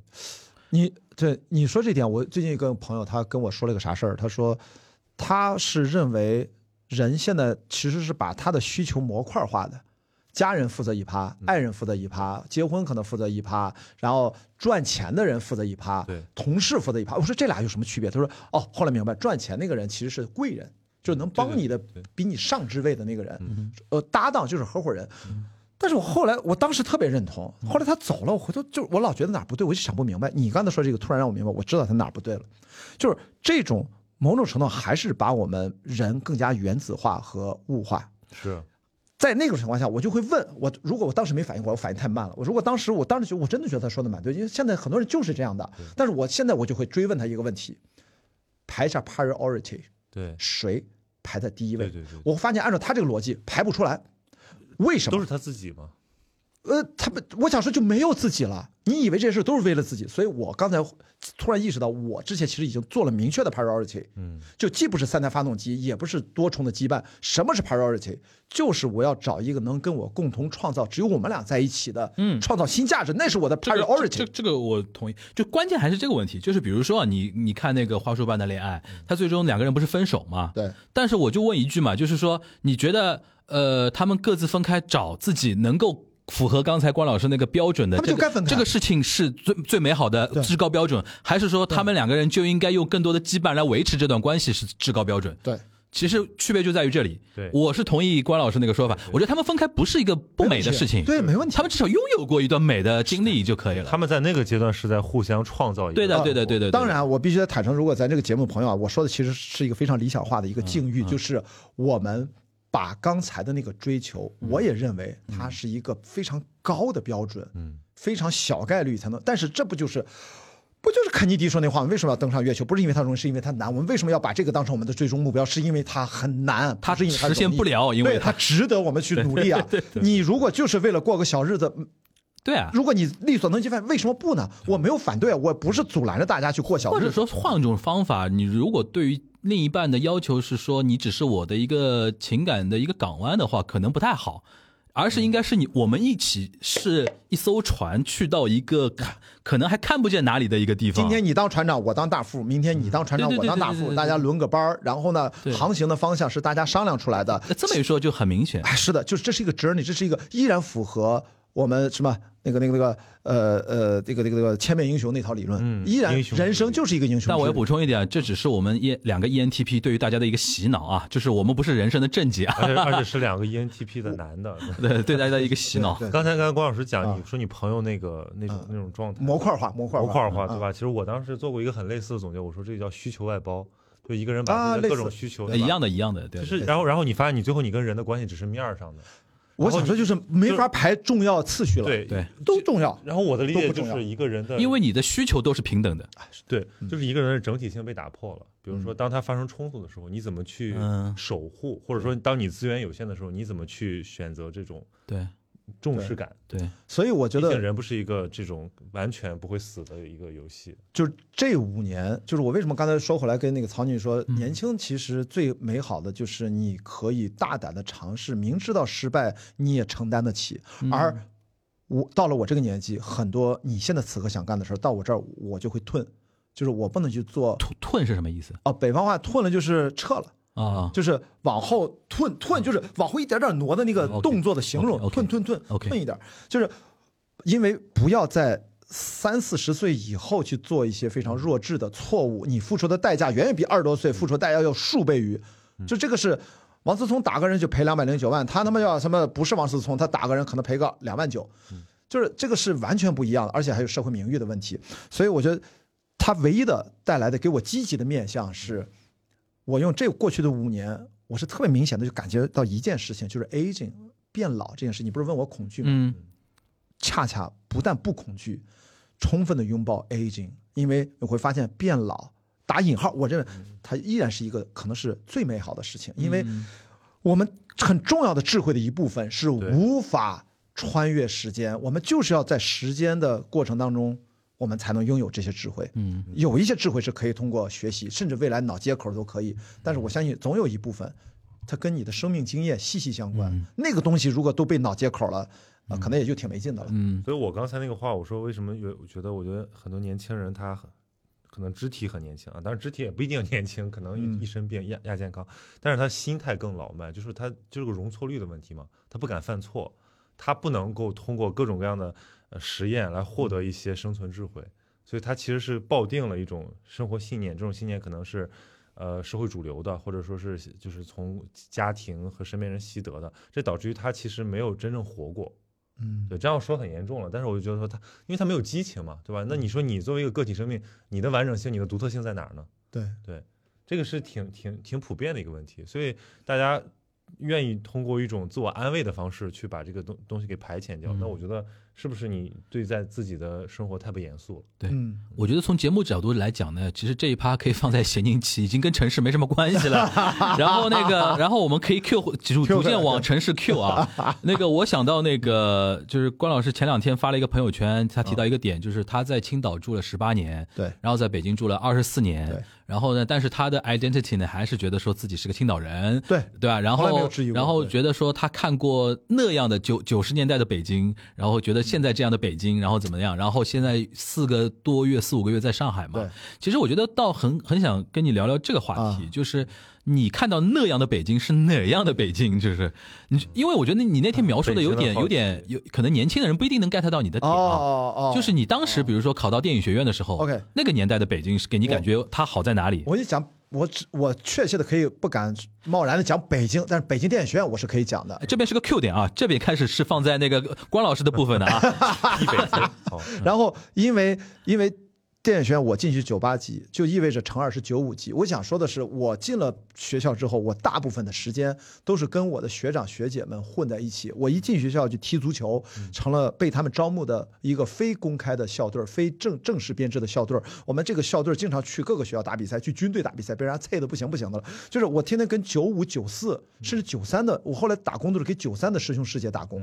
当然，我后来我的前老板于东是九零级的，还有什么八九的都有，所以这就是我能感觉到为什么愿意跟他们在一起，就是我总觉得这些他们的整体的给我的精神气质，给我的感觉是，就是完全是处于九十年代。那个时刻最代表的那种精神气质，非常自由，加上我们那个学校呢，呃，九八级扩招了，全全整个所有专业加起来一百四十人，嗯，九七九六往上全年级加起来各个专业也就几十个人，甚至更少。所以走在校园里面很小的一个院子，基本上你待一阵儿互相都认识。嗯，所以我觉得北京给我的感觉就是，是我的遗憾，我没有读过正经的大学。啊，所以我现在去了上海交大，我是特别想回来读个博士啊。这然后，但是在那儿呢是一个小院子，就是它的好处就是自由，就是你跟谁都认识，跟拍作业，我又是制片，就是传事儿的。嗯。一开始是帮忙的，后来你要去当制片主任或者当制片助理，你要拍学生作业，你去传事儿，然后你基本上是认识你想认识的人，反正就那么些人，然后然后你出去，大家带着你去社会上拍地下电影，独立制作，嗯然后去北大、清华去做观影活动，然后跟不同学校的同学去跨学校，叫北航，我们都去北邮，呃，蹭食堂，然后我打工，然后那时候打工一天就五十块钱啊，然后我一直站卖一个破例无糖香口胶，我记得特别。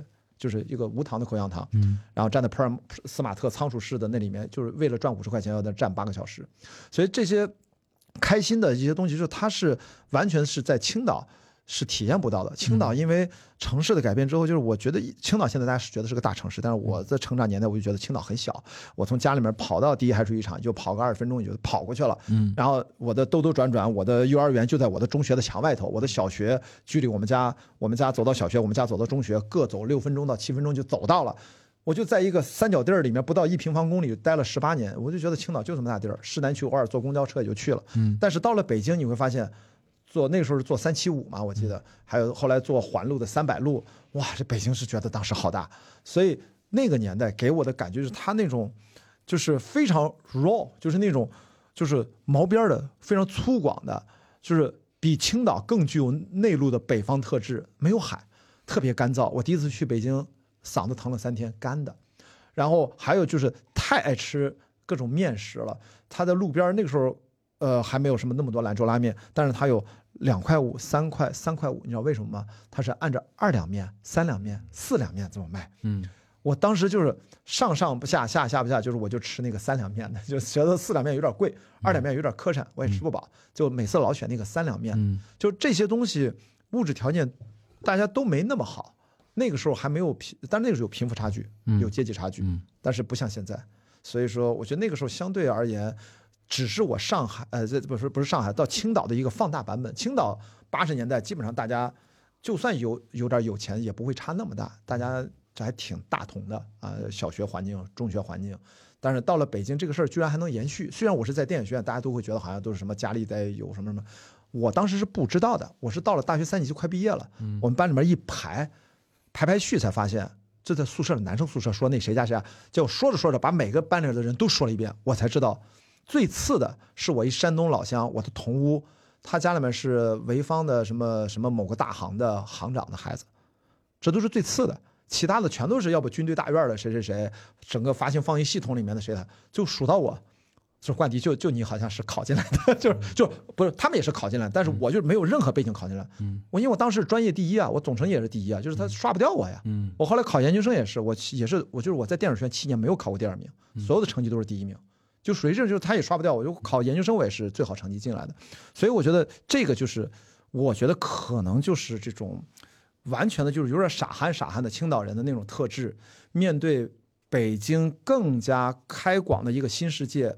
我来不及去应对别人的眼色和那种看上去我很怪的样子，我就只需光顾着去拥抱了。嗯，然后因为刚好老鼠掉到米缸里面，这是我考进电影学院的感受，因为我不是泡在电影院长大的嘛，所以我只能讲那个时候我跟师兄师姐在一起，就觉得他跟我同班同学不一样，他们真的就是我在电影里面后来看了那些文艺青年的那种，就是曹宁肯定会很爱九十年代的北京，就是本质上他现在如果再还原一下，我就想活在那儿。对对，他就特别紧赶紧给我弄个元宇宙，把我 哎，就给活回去。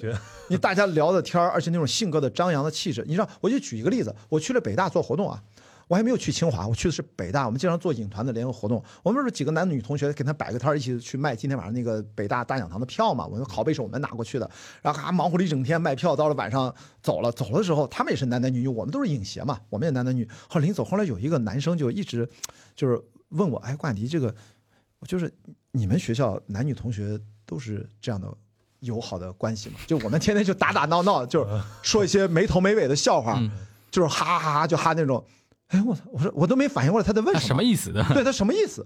后来后来去了清华就明显了，清华都是理工男，就是嗯我才知道北大的同学就是，至少那个现在北大其实没有问题啊，就是我是觉得明显不一样，所以这是就是大学生男女哎同学，哎，关老师，你是不是没把这个话聊透？我没听明白，就他那个话是什么意思呢？到底是他的意思就是说我们男女同学之间关系太融洽了，啊？就跟不分彼此一样，啊就是就是很多玩笑，他们觉得就是不会那么开，那么的，就是感觉这是亲兄弟一样，就是他们的同学之间就很很很克制，很礼貌，我啊们也胡这打胡闹，是这这是综合大学跟那个艺术院校的区别吗？还是什么意思？是是有区别。有点区别啊。我我去了才知道，我以前其实我就觉得大学就是这样，后来发现其实大学不是这样，但是可能艺术大艺术院校更松弛一点关系。就是那种恣意妄为，嗯恣意妄为到什么程度？就是往糟糕的地方说，我在学校四年，每一年嗯，就我们这一级，包括其他上下都有被开除的，说打砸抢的犯罪的都有。你觉得这个故事像像不像刘小叶跟我们讲的那些中戏的故事？因为刘小叶老师是导九六。中戏导九六啊对差不多跟你年龄差不多他讲的中戏的故事是我们听到最精彩的故事 那种。哦，所所以，我从我比如说离大学还没有那么遥远的角度，我觉得就是还要一起搞事，或者说大啊家都有一股 passion 撑着。哪怕做傻事也可以。哎对，我我跟你说一个神经病，就是徐浩峰导演，就当年是这么有名，他妈就在我们他他是好像就住我那屋吧，六六零五是不是六？他是他是五楼吧？他就是他直接就说要练功，他天天要练功，你知道吧？就 他真的就推窗就跳下去了。啊，跳楼了，五六楼啊？啊，五楼。但是为什么他没事儿？啊。就是因为我们那个老楼外面有个大锅炉啊，每到冬天，嗯。会有不断的大卡车开进来，干嘛？把那个散煤堆成了一个山，啊他所以他等于跳了个二二楼半啊二楼三楼，所以最后摔伤了，然后没死。啊，他有个预判就是。也有可能，反正咔就看到说，就我那次谁给我讲这，就是他的同学就看到太精彩了一开窗就下去了。太精彩。就每天你在电影学院，你会遇到特别就很多脏破事儿，就是都拿不上台面的，就是玩摇滚的、玩音乐跳舞就每个人都是神经病。哪怕我跟你说，宫格尔 OK Q Q 回来，《流浪地球二》制片人啊 Q 回来了。然后我们有这个迎新活动，我们九八进去的时候，九七来迎新，我们经常要刁难我们一下师弟，就是演个节目什么的。等我们九八要迎新九九的时候，要刁难他，结果宫格尔我印象特别深，大家都记住他为什么他跳 Michael Jackson，然后。他后来不是还去参加过快男嘛？他唱跳能力特别好就。当年的宫格尔的身材，宫格尔那么瘦的时候，当年的身材当年是哇，这就就这都很神奇，你知道吗？然后电影学院可以那种，因为食堂不好吃，全学校静坐。我们不是不吃，我们集体到食堂静坐，啥都不点，就是坐在那儿抗议。我操，就是因为太贵又难吃，就发生了很多，而且每一次暑假。整个那个旧楼所有的玻璃和窗户愣儿都被拆了，嗯，就变成了一个没有，就是一个水泥台儿没有窗户了。为什么？毕业生都给打砸了。嗯，离开学校。到后来我们进校的时候就特别乖巧，我们是应届的，嗯进去就变成了你扣着毕业证，你走了之后要盖好几十个章，盖完了证明你宿舍都完好才能给你。啊，就之前为什么每年电影学院宿舍楼都要重新装修？就是因为不得不装修啊，都没窗户了呀，就就被学生都拆了一遍，就是这种莫名其妙的事儿，就就太多了现。现在大学生太乖了嘛，而且被规训的很厉害嘛可以。举白纸吗？我在 这是谁的谁的节目啊？哎哎哎，不是这个你会剪掉吧 你会剪掉吧？我剪掉。你应该会剪掉吧。然后，但是我我就说，我所以，我写那篇文章，就是我印象都是一九九九年啊，五月五月八号星期六，我真的就跟女女朋友揣着相机，一听北大清华的同学出发了，嗯我们就奔了那炸炸南联盟嘛，五月七号凌晨，五月八号的凌晨，然后我们就去那游行抗议。我们那个热血，哦，你正好是那个世代的，对，就是哇，那个庄严肃穆，扛着那个大黑的黑白照片儿，就是他不是学生是他们学校的嘛，混进去，我真的你个把美国大使馆给围攻的，哎，我我哇，太震撼了！我试图啊，就是非常粗泛的去稍微分析一下这个现象，就是啊。比如以我的感受，比如说我有次看到那个葛雨露，啊。是央美毕业的一个，现在做艺术家，对。他当时做了一个什么事儿？做了一个路牌嘛，那个。路牌，那个很搞笑，他还 做了个别的。这个可能央美的人知道的更多一点，他当时把一个假洋锯啊，放在了央美的旗杆上。就是趁夜里，没有人知道他怎么放上去的。然后第二天就就学校校方就懵了。然后我我我试图分析的角度是，我觉得为什么你说这种我们感觉好像说神经病啊，或者边缘人啊，他们就创造就他保留了更多创造活力，反而在一些我们所谓的好学生里面，我们看到的是一个比较循规蹈矩的。我觉得是因为他的这个成长路径的那个奖励回路造成的。就比如说一个好学生，典型意义上的好学生，他其实他获得那种奖励的方式很明显嘛。你中学就是考试，对吧？上大学就是高考，那一路上就是更更卷，然后更好的工作，然后更多的 title。其实我觉得在这个过程中，他少了那个神经病的过程。对啊小，的时候你都是一个神经病，对吧？对啊，就是这个就是神经病，对对，就是我们说神经病的意思是说你其实是个异性，对吧？你你有自己的天性，但不知道什么时候你就能开始消磨，然后你发现大家越来越像一个流水线的产品。对，我就觉得，呃，身边的所谓的很多好学生，让我觉得很无聊。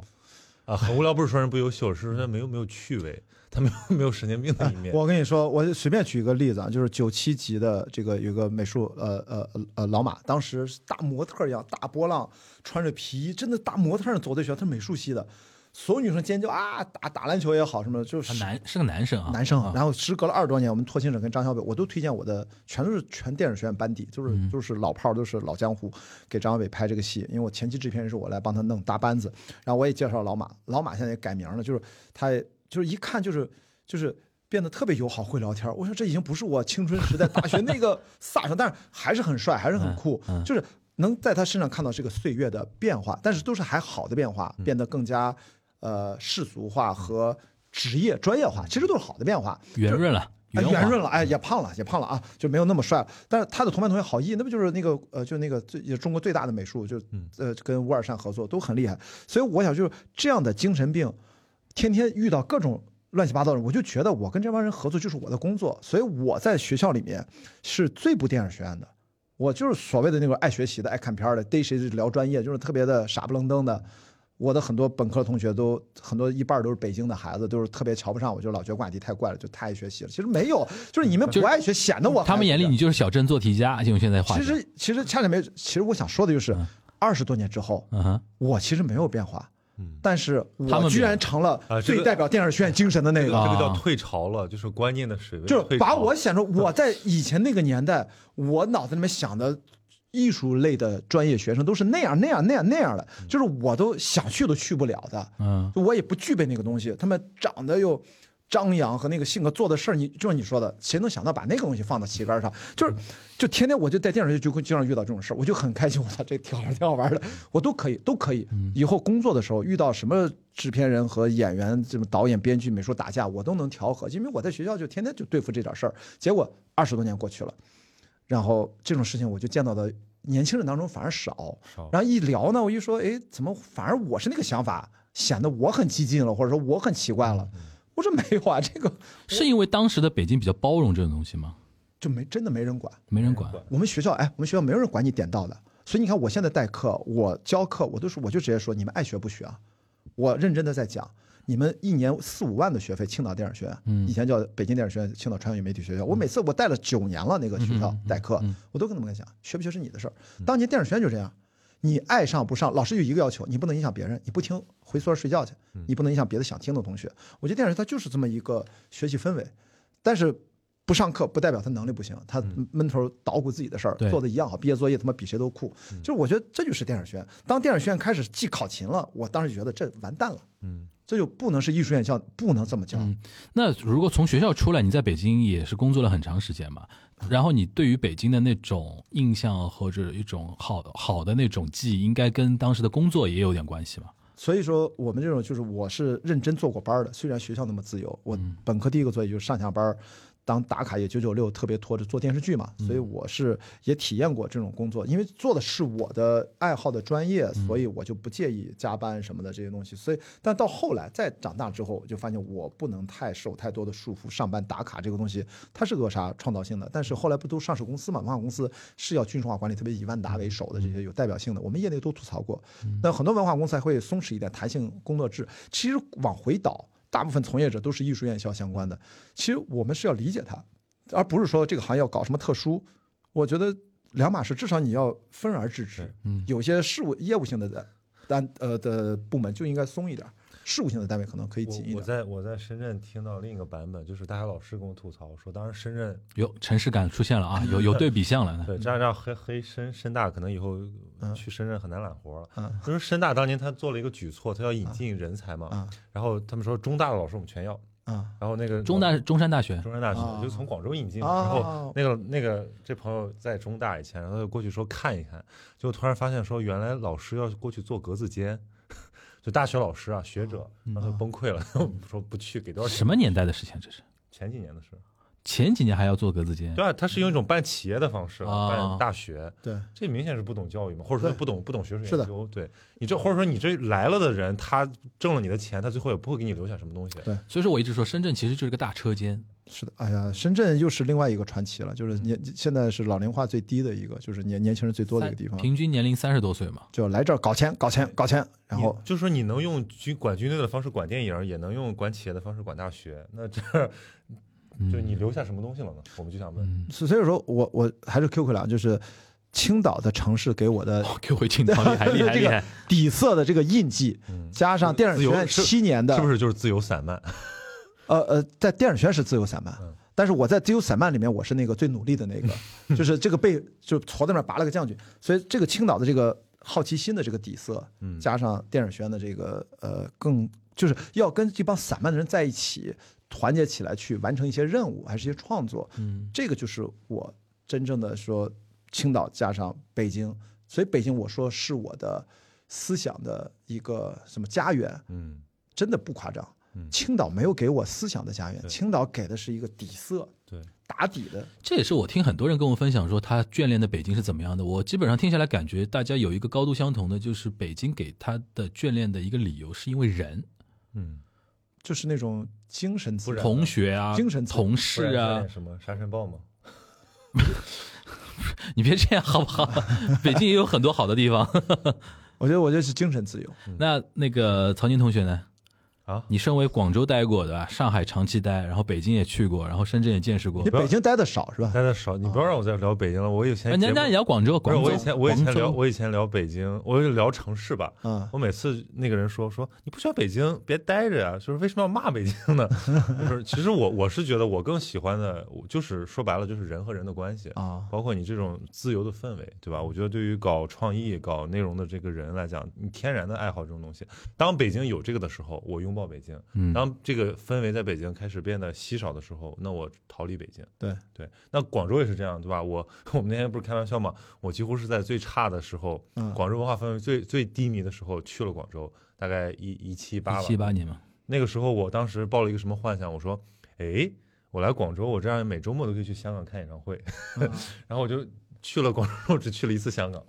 因为马上一九年了的，因为我别说了，别说了，别说了，这太痛了。嗯因为我们单位当时出来就是跑个步的地方，广州东站直接就去香港了。其实就是本来我我我想象的我的生活是那样的，嗯，但我也没有，我那也不了解广州，我也不知道广州它其实已经在在在文化版图上文化上面面已经衰退的那么严重了，哦就是你甚至只能听到人家的名字，这个人已经见不到了。南方都市报没了，呃，那个对派系就是南方系不在这儿了，就是你只有那个，你看当时那个左方去世的时候，嗯就是原来那个南方周末的这个这个精神领袖嘛。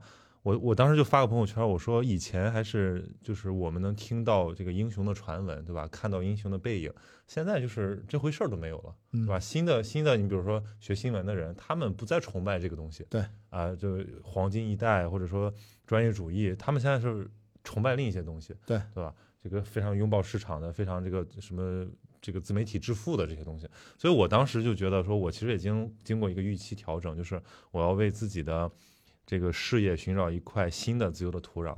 所以我看来看去，那中国如果我还要在国内待着的话吧，我我能去哪儿待呢？我觉得要不然回上海吧，因为我觉得至少这个地方，我看到还是有一些至少有哔哩哔哩。有一些小泡泡的，对，嗯有播客，对，嗯包括我做播客做 B 站，我会觉得泡泡这个形容是对的，我觉得对对，其实就是一个泡泡。对我之前陈杰我们做的比喻是说，我们就在一个大海上传沉了，对然后我们在大海上这个求生，我们只能在一个一个一个这个漂漂漂浮的浮板上，对，就在那儿苟在那苟着，嗯，然后其实是这种状态。然后当来了一个小的船救生艇，那你上去喘口气，然后看会不会有下一艘大船，你再嗯再再过去，是这种心态。嗯，那你觉得上海你回来几年了？也两年，我回来四两年多吧，有想法有改变吗？没有改变。我我我我我我我一年没去北京了。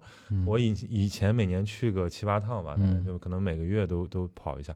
然后我现在的朋友，我们就在感慨说，为什么老想去北京？就是感觉好像一年不去趟北京，觉得自己不是个文化人，就是有一个你要去那边听听他们在聊什么的这种这种这种心态。但是最近没有了。最近就是感觉大家不想都不想在北京待着了。嗯因为就是可能以前的那种非常江湖的东西，呃折腾了这三年也也在消退。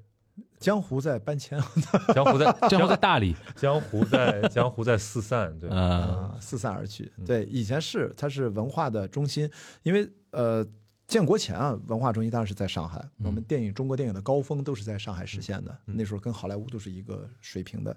但到后来就新中国之后，肯定都北平嘛，变成了北京之后就不一样了。所以这个这也是一部分情感。就是往回溯，上海是非常非常厉害的啊！我觉得还有一个最重要的就是上海的本地的文化人口，它遗留的可比北京的要多很多。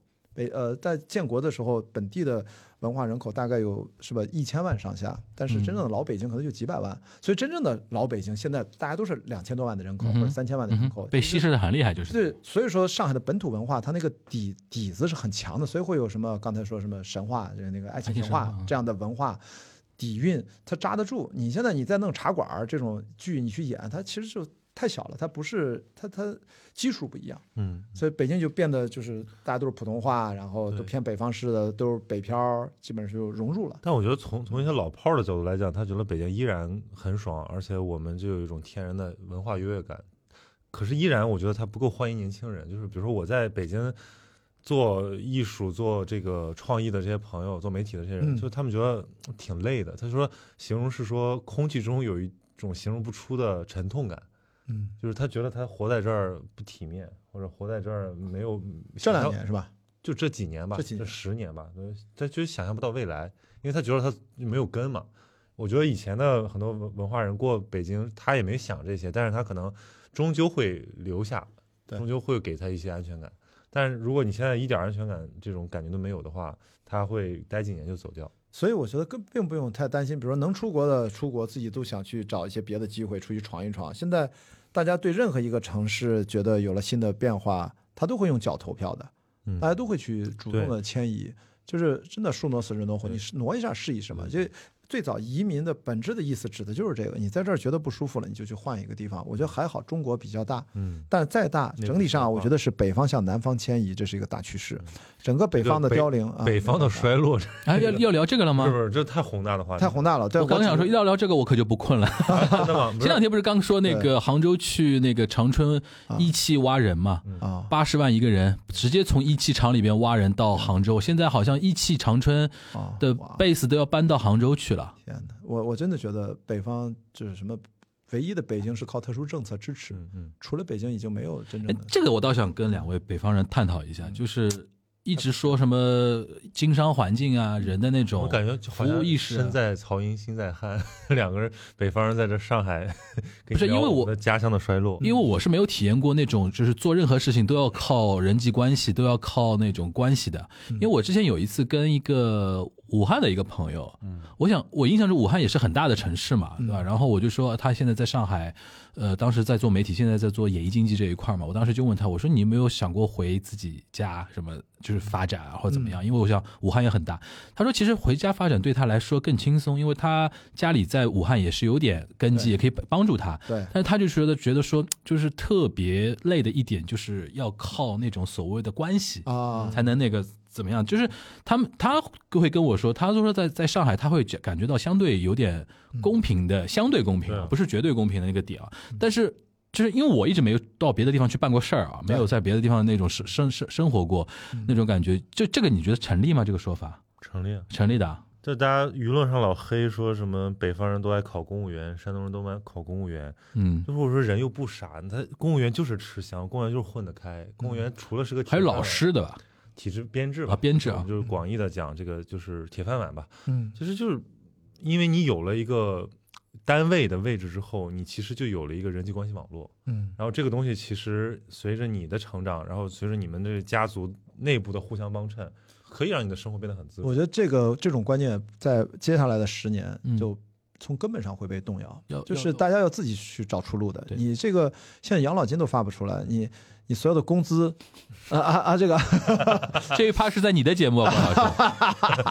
好，重说啊，反正就现在，不管大家现在啊，基层公务员的工资都受到了影响啊，也没什么差，也没什么差别，但是大概这个意思说，从发不出来变到受到影响，受到了影响啊，很艺术了啊。然后呢，这个大家都会知道去怎么去坐吃干等，坐吃山空呢，还是趁着年轻去。谋一些机会。对因为我还是有我说中国足够大，虽然人也非常多，但是不就是把机会都留给了那些先动弹起来的、先行动起来的人？嗯，那以前反正是怎么维持，不代表他以后一直能维持下去。对对对，永远是春江水暖鸭先知，谁是那批鸭？我操，这什么词儿？你压我压，你压我我压 他压的，而且尤其是你像我这个，我是什么呃青岛人，精神上海人，然后就是再加一个东北人，精神东北人，啊？是吧？精神东北人因为我这几年去东北跑的很多嘛，啊然后跟聊聊你的身上的东北性。啊我身上没有东北性，但是我是从东北看到这个过程，就是它是一个缩影。啊呃，所谓共和国长子衰落史嘛，就是如果大家去看看什么班宇、双雪涛的小说，其实最动人的部分，你你讲的清楚一点，你现在我这耳机听起来，班宇、双雪涛的小说哎双雪涛，你现在就是连我我耳机听上去就听不懂了，已经。双彩蛋。啥我人？我大耳朵 插插个段子，人家说前两天北京小红书上有个照片，说这个塔是什么，嗯。然后人家说那个什么北电塔、啊，北电塔，听过吗？北京电视塔。啊，北京电视塔，OK，呃，没有，我们说回东北，就是东北它是一个这样的感觉，就是它很很长一段时间之内，我们已经注意不到他了，嗯。对吧？只有通过这种悲情的新闻，嗯，是说什么什么厂又搬迁啊，什么人口流失啊，鹤岗五万一套房子嘛。啊，是什么那个什么黑龙江养老金连续啊六年那个入不敷出啊等等。啊，，这谁谁的节目？谁的节目？遇遇到一点困难。遇，到一点困难啊，对，但是但是就是，那你回头看，啊那以前东北人过得怎么样，啊。对吧？你你现在包括你去东北走一走，就是现在东北的这些中老年人，他们年轻的时候，他们的教育水平，他们的这个对。城市化的感知，然后他们过的生活领先全国。对他们现在哎看到前阵有个报道是说哪个城市说晚上那个供暖都要停，嗯，实在没钱了，嗯，然后后来不能停，又临时在保就是要不然就冻死了零下二十多度，你给供暖给停了，冻死人的，所以说是这个现实问题。咱不应该说东北吧？咱们难道不应该说青岛吗？你呃回青岛我我是说？我是说我是说东北啊是这个整个北方的缩影啊，因为它曾经非常辉煌，但是因为那个是天时地利人和，我觉得曾经辉煌是因为。客观上来讲，的确，它城市化率很高的。对所以因为其实你去看人口统计啊，我觉得讲点经济学的事情啊，就是人口统计，东北其实并不是生育率很高的地方，一贯不是。因为只要城市化率高的地方，人就倾向于不生孩子。啊真的，中国最会生的人，福建人、广东人，啊，就广东还不是城市里边的，比如潮汕啊那些，然后浙江的一些沿岸的一些地方的人，为什么那里生育率高，城市化率不高，都农村的，对，这是一点啊。嗯然后就是，而且那个时候的城市化率，它是基于国有经济体制下的对那种东西。但国有经济体体制下，在改革开放之后，其明显效率是不行的。哦所以说，在那个时候，他遇到两个最大的问题：首先人不够。嗯。第二个，它的经济是缺乏竞争力的，但同时南方崛起了，南方崛起是基于市场意识，比如说温州人开始来了，他做商贸的那套东西，然后再加上他够年轻，人口够年轻，更有更有闯劲，然后关键问题就是说，我们可能国家对于这一块的意识改革或者宣导不够，老老是在说东北振兴，好像是说我们欠他的，就是说你有一个长子的一个地位。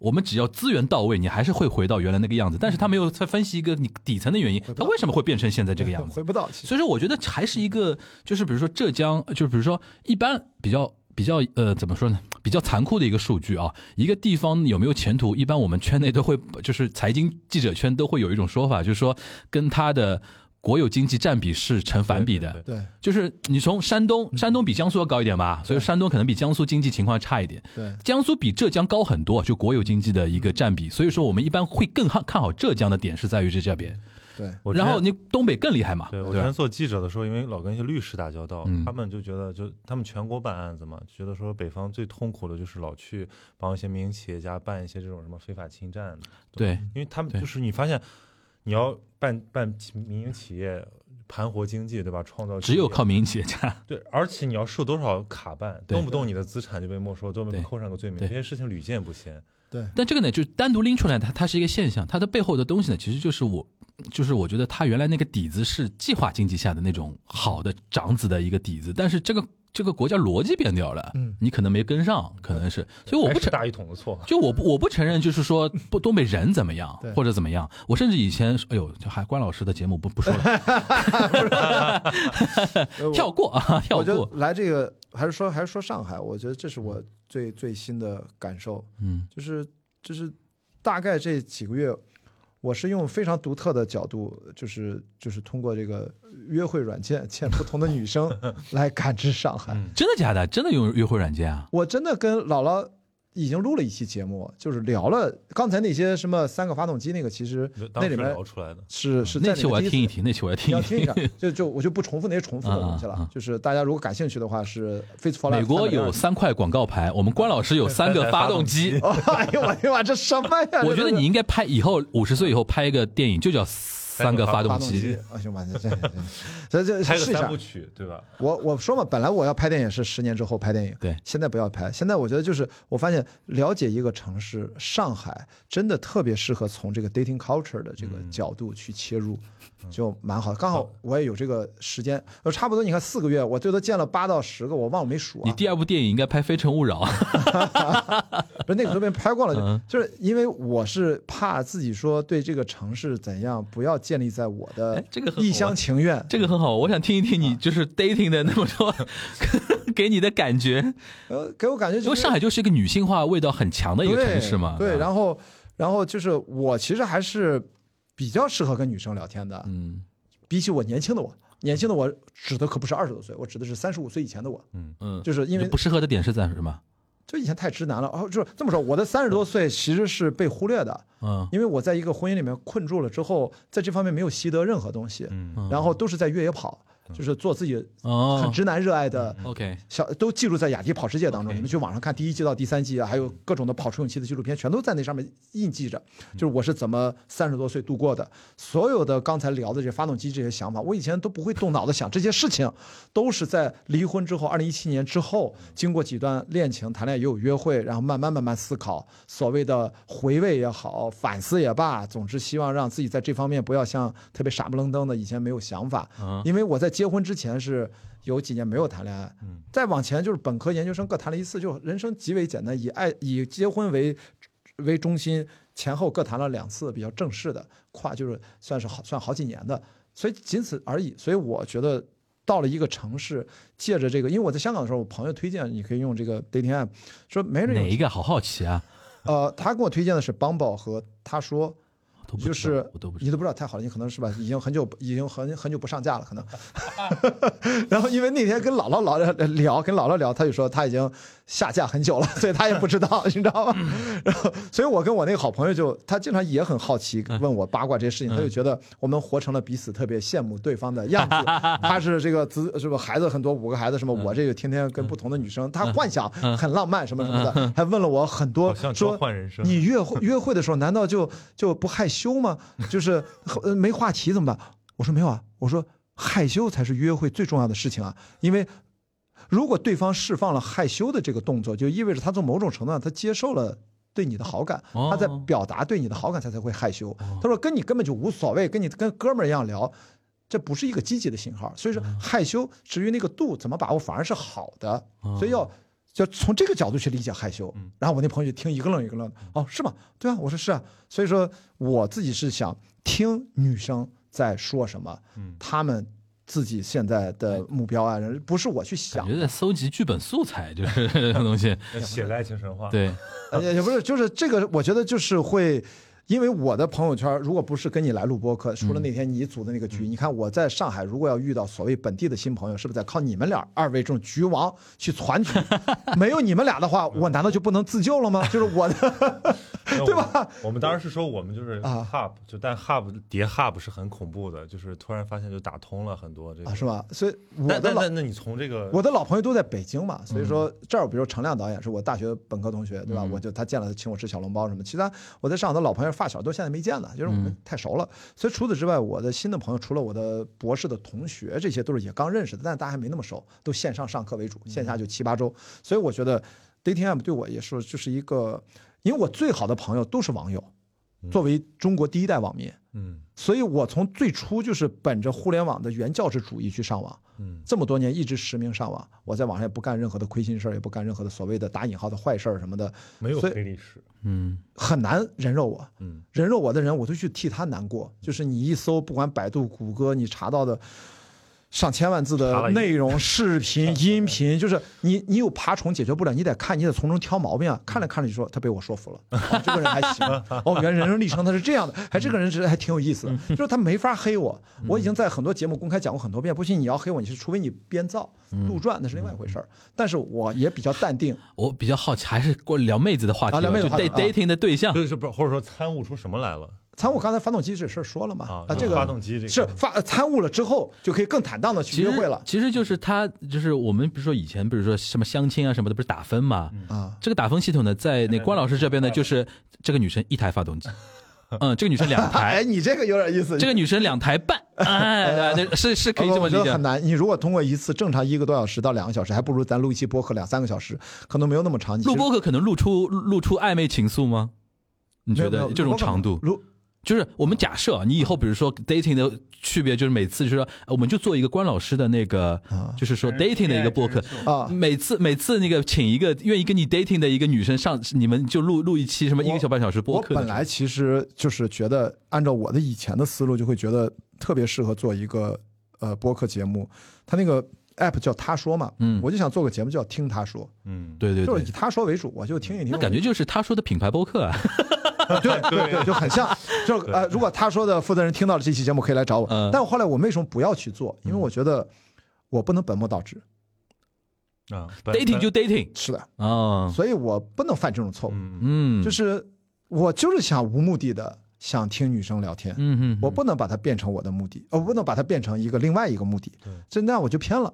所以我我觉得我一是这样，因为我是实名上网，我的 profile 都是真实的，嗯而且呢，我的 profile 比一般的女生还啰嗦。嗯所以大家可以通过 profile 就已经大概知道，而且它很简单，上面搜一搜，百度一下，Google 一下，我才才就知道我是个真人，我不是一个假人，我也不是杀猪盘。当然反过来你也不能是，我们才会见面。嗯而且另外呢，就是我在上面，或者是不加微信，加不加微信无所谓。我一般在第一次见面之前不会多聊，我直接会觉得，如果觉得看着差不多，觉得可以值得见一见，我就会直接问，有空的话碰面聊天，直接约时间。所有的呃认知感受力都从见面的一刻的聊天一次两次也好来为准。嗯啊，之前尽量少聊。嗯，所以对上海女生评价是都很好。我就我不是上海女生，我在一七年刚离婚的时候，我也用过 Tinder，那个时候还有翻墙，我也用过，都都挺好的。就是如果你不是抱着什么特别过于纯粹、单一、单刀直入那样的一些目的，不是不可以啊。如果你很得体的话，其实也是可以。大部分男生做不到得体，所以就会弄得很猥琐。感觉现在做一个田野？呃，呃算甜，我不管算不田野算调查嘛？你说啊？我我觉得其实正常的 date 其实就是这样，你本来正常的 date 和田野没有任何的本质上的区别，，对，其实是一样的。了解一个人的人生嘛。而且我我只是想分享一个，不是我对女生怎么判断，我一直觉得就像我看综艺秀一样，我看《再见爱人》第一季、第二季，我看的不是他们，我也不榨着他们，我看的都是说，如果我在那个境遇里面，我怎么办？嗯思考。所以我每次约会的其实都是在判断我自己是怎么跟人家聊天所以的。所以上次我们有个话题嘛啊，就是说呃。就是我是没有办法做到跟自己的亲密关系的另一半一起看那种恋爱综人呃真人秀的，啊是吗我就怕他拍的太真我就叫着我的前任女女友说，啊我看了第一集，啊我说你赶紧回来过后，我陪你重看一遍第一集，咱俩要把这十集一起看完，我们就一起看完的。因为是前女友友了，对吧？啊，一定是前女友哎，我的意思就是说啊，在亲密关系情况下，啊，不是我就是当时当时正谈恋爱呢，我说现在已经是不是就是这个这个动作让你变成前女友没有没有，那是后来别的原因了，就是很友好的分开啊。？OK，所以我是觉得，真正的，比如说从一个男性的视角，我觉得大家更多的，哪怕把约会当成让一个男生如何学会跟女生真正的对话和聊天，都有非常大的积极意义，因为他首先需要耐心，嗯，他首先需要训练倾听和。友好的回应和不要过度的以自我为中心。对不起，这几点都是超马越野跑选手和耐力环球帆船赛选手所具有的基本的要点。嗯就是你只有人在大自然当中极限挑、极限自我挑战，才会特别谦卑，不以自我为中心不要，有耐心不。要太把自己当回事儿。是的，这因为大部分的我跟女生去交流，她们也都觉得，她说不是说上海的女生特别便宜了老外，老被老外搭讪，显得好像特喜欢老外，不是本质的原因是中国的男生连怎么搭讪和别说搭讪了，正常跟生活里面的女性朋友怎么聊天都不会。对所以让外国的男生只是正常发挥，女生就突然觉得我受到了特别多的尊重。对对对，是这样的。所以，所以我觉得这个约会本来就是这些东西都是我去交流当中习得的，听过这些反馈，嗯，那么我就总结了一个点，就就是说给咱们节目当中的男性朋友们、听众啊，就是你节目有男性听众吗？我的关注百分之六十都是男性，因为越野跑关注哦，那比例好高啊，比例好高，对，其实我是特别好被投放的，金主爸爸应该投我，主要的 follower 都是百分之六十的跟竞技运动有钱的中年男性，消费力能都很强。然后呢，呃，不是那种特别没有消费力的男性。然后我就举个例子，我说在国外那么多地方啊，就遇到各种人都随便就我们就路边就聊嘛。嗯所以我只想说，跟女生搭讪，你把他性别属性剥离掉，嗯，把当个人，没有区别。对不要觉得是个人就应该都爱上你。呃，不是，就不要一不要觉得害羞不好意思。对对对对，她如果不是一个漂亮的女生，你要主动的把那个，你如果刨不掉那个荷尔蒙的冲动，你就想我在路边找了人借了个火，在路边哎就随便跟英国人聊个天气，嗯。然后但是后面要马上有自我介绍，嗯，不然的话，大部分路边遇到的那种怪大叔的搭讪，就是说我觉得你是我的 type，可不可以加个微信？我去妈呀，就是你我是你的 type，这件事情跟对方女生没有任何关系。嗯，对，他是你的 type，so what？嗯，你没有跟他产生关联，所以不是国男的思维就是说我表达了我对你的喜欢，你怎么可以不喜欢我？哎，对，所以这些问题呢，就是对不起啊，可能是不是这个节目我会被骂，就是被百分之六十那帮男 对被普信男们都会骂，就是我想说的是，我也是从那个阶段过来，过来的啊，我想表达就是，膨胀了，对。我觉得无论如何，我们要先学会承认哪些方面自己不足，嗯你只是要决定这个东西是否重要到嗯应该去努力的正视和面对和改变它。如果你不能正视，也不想改变，你知道看到自己的不足，你比那些都不知道自己不足的人稍微强那么一点点，但是不够。嗯嗯嗯所以我的方式就是，既然要了解这个城市，我觉得我聊天呢，也还能扣回又来 Q 回城市，服了，我都。所以我觉得通过约会一箭双雕，我是这个意思。哦，对，OK，我既了解了城市，我又认识了一些异性的朋友，而且我也没有想是不是谁要睡一下还是怎么样，就那个东西上在通俗，大家觉得 dating app 就是约约炮或怎么样，就那个东西太狭隘了。就是你的生活维度如果只局限在一个男性的狭隘的荷尔蒙冲动的想象的那个。呃，这个宽度上，其实你是自我受限，吃亏的是你自己，不是哪个女生，你知道吧？所以我觉得既可以了解我生活的这个环境，巨富长到底是个什么氛围，然后同时您听他们讲，嗯，他们嘴里面他们讲最近的需求怎样，有一些是恨嫁的，但是恰恰我觉得能。用我的这个方式约出来见面的，反而都是那种比较开阔的，呃，就聊天聊得很愉快的，不是说奔着就是要找个男朋友或者，但也有，但有的话，别人一看你可能不是，他就不会跟你见面了。嗯嗯其实等于预筛选早就发生了。是。嗯。所以我诉求就是无所谓我有没有这个目的，呃，任何的未来的长期亲密关系建立可能性的目的都保持这个开放性，然后就是你说的就 flow 跟跟随一下 flow，让它 flow 起来，然后就走就我，啊，就曹福楼嘛，对。所以我觉得都行，所以我觉得这是我挺开心的一个重要的点，呃，我就是要花很多时间在这上面嗯，不然的话，我的博士学习生活就 就就就会很单调。嗯啊，不乏味，我也觉得挺，但是它太单一了，我不能让我的生活没有没有副本啊，不没有这个副调啊，也要有主调，也有副调。那然后我说个收尾，就是稍微的扯一点点形而上的东西，就是我会发现，原来我回头看，在我之前不是我按照这个路径指向的，是我做完了回头看，我发现我有一个最重要的一个感受，就是我的所谓的如果有一些哲学观念我认同它，或者我对生活有所谓的呃抽抽象的指导，我必须要通过实践嗯去检验它。也就是说，我的哲学观念，比如我，比如斯多葛学派也好，或者到现在存在主义这些等等等等，从来它就是我的生活本身就是我对它的理解，我的理解就是我的生活本身。嗯我必须做那种知行合一的事情嗯，我才能在这个过程当中不断改变自己。也就是说，反过来讲，我所有的认知，它因为我已经知道受我的身体的局限。受我身体感知的局限，所以我为了要改变自己的认知，我必须要让自己的身体产生各种变化，然后践行它，我才能有判断。包括亲密关系，我必须通过真实的谈恋爱和约会，我才能有判断，才能有感悟。让自己成为方法嘛。啊，跟那个西藏标那个，当然当然跟那个是有关，就把自己就是自己就是方法本身，你就去做就好了。对斯多哥主义，你就是要随时随地可以报银行账户，报银行账户报银行余额。报银行余额。到反正这期节目听完了，大家也不知道银行余额是多少，因为在另外一期节目里面，在另外在景湖端的某一期的会议里面，所以所以所以我们最后要 call 到，就是说，如果你听这期节目，你觉得哎有点听不懂，说他们在哈哈哈什么，那是因为你要听我们的你上集。要从锦湖端那期听到关老师怎么开放对话，开放对话，开放对啊。话和闲宁期要一起听。不好意思，我们就是那个打断骨头连着筋。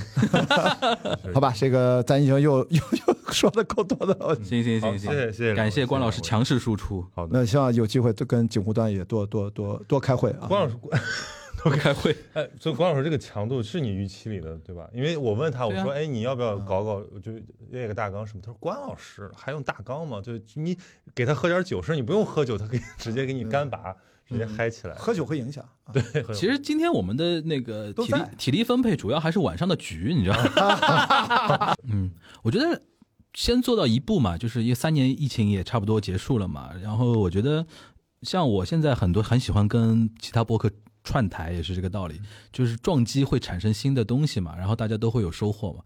前两天我去新天地一个新装修好的商场，它里边有一个公共的 space 空着的地方，然后新天地把他们命命叫碰头，碰头是个上海话，就是碰面嘛，上上海叫碰头，所以说我觉得以后大家可能线上的除了之外，还是要习惯三年疫情之后到线下来多碰碰头对，这是很重要的。然后上海也是一个非常适合碰头的一个地方对，街边咖啡店啊、街边小酒馆啊、那个电影院啊什么的玩的地方有很多，对吧？除了玩之外，除了消费主义那套之外，还是要有真诚的人跟人之间的一种沟通和交流，我觉得很重要。对我其实特别高兴，反正来上海就是能跟愿意分享的这样的，特别是主播为代表的一帮，嗯不管是男女性别、各行业背景，大家多去交流。我以前其实你说了碰头，我想到就是我做了一个小的播客的系列，放在共创播客那个专辑里面，叫“与播客相遇”，就是跟不同的主播去串台。对然后我还起了一个特别浪漫的名字，叫 “Rendezvous”。嗯，啊 h u n t e v 航天部就是就全面反正用的是法语这个词儿啊，就是大家一起来来来来交织一下，嗯。来激情四射一下，就挺好的。哦，我这我突然想升华一下，不好意思，就是你说，你说，你说。因，为这个你是，阡陌交通啊，这个嗯。交通不是现在的这个交通，嗯。它是交流的意思。嗯。而且其实交通大学的那个交通也是这个意思，对，阡陌交通的交通，对，是的，你大家印象就是交通大学，一看听起来像个理工科大学，但其实人家是一个交流的地方，是教育的本质。对，所以他大学的英文不是 Transportation University，是上海交通拼音的交通 University，是哎，从我居然开始帮交大说好话。对呀、你也圆滑了吗？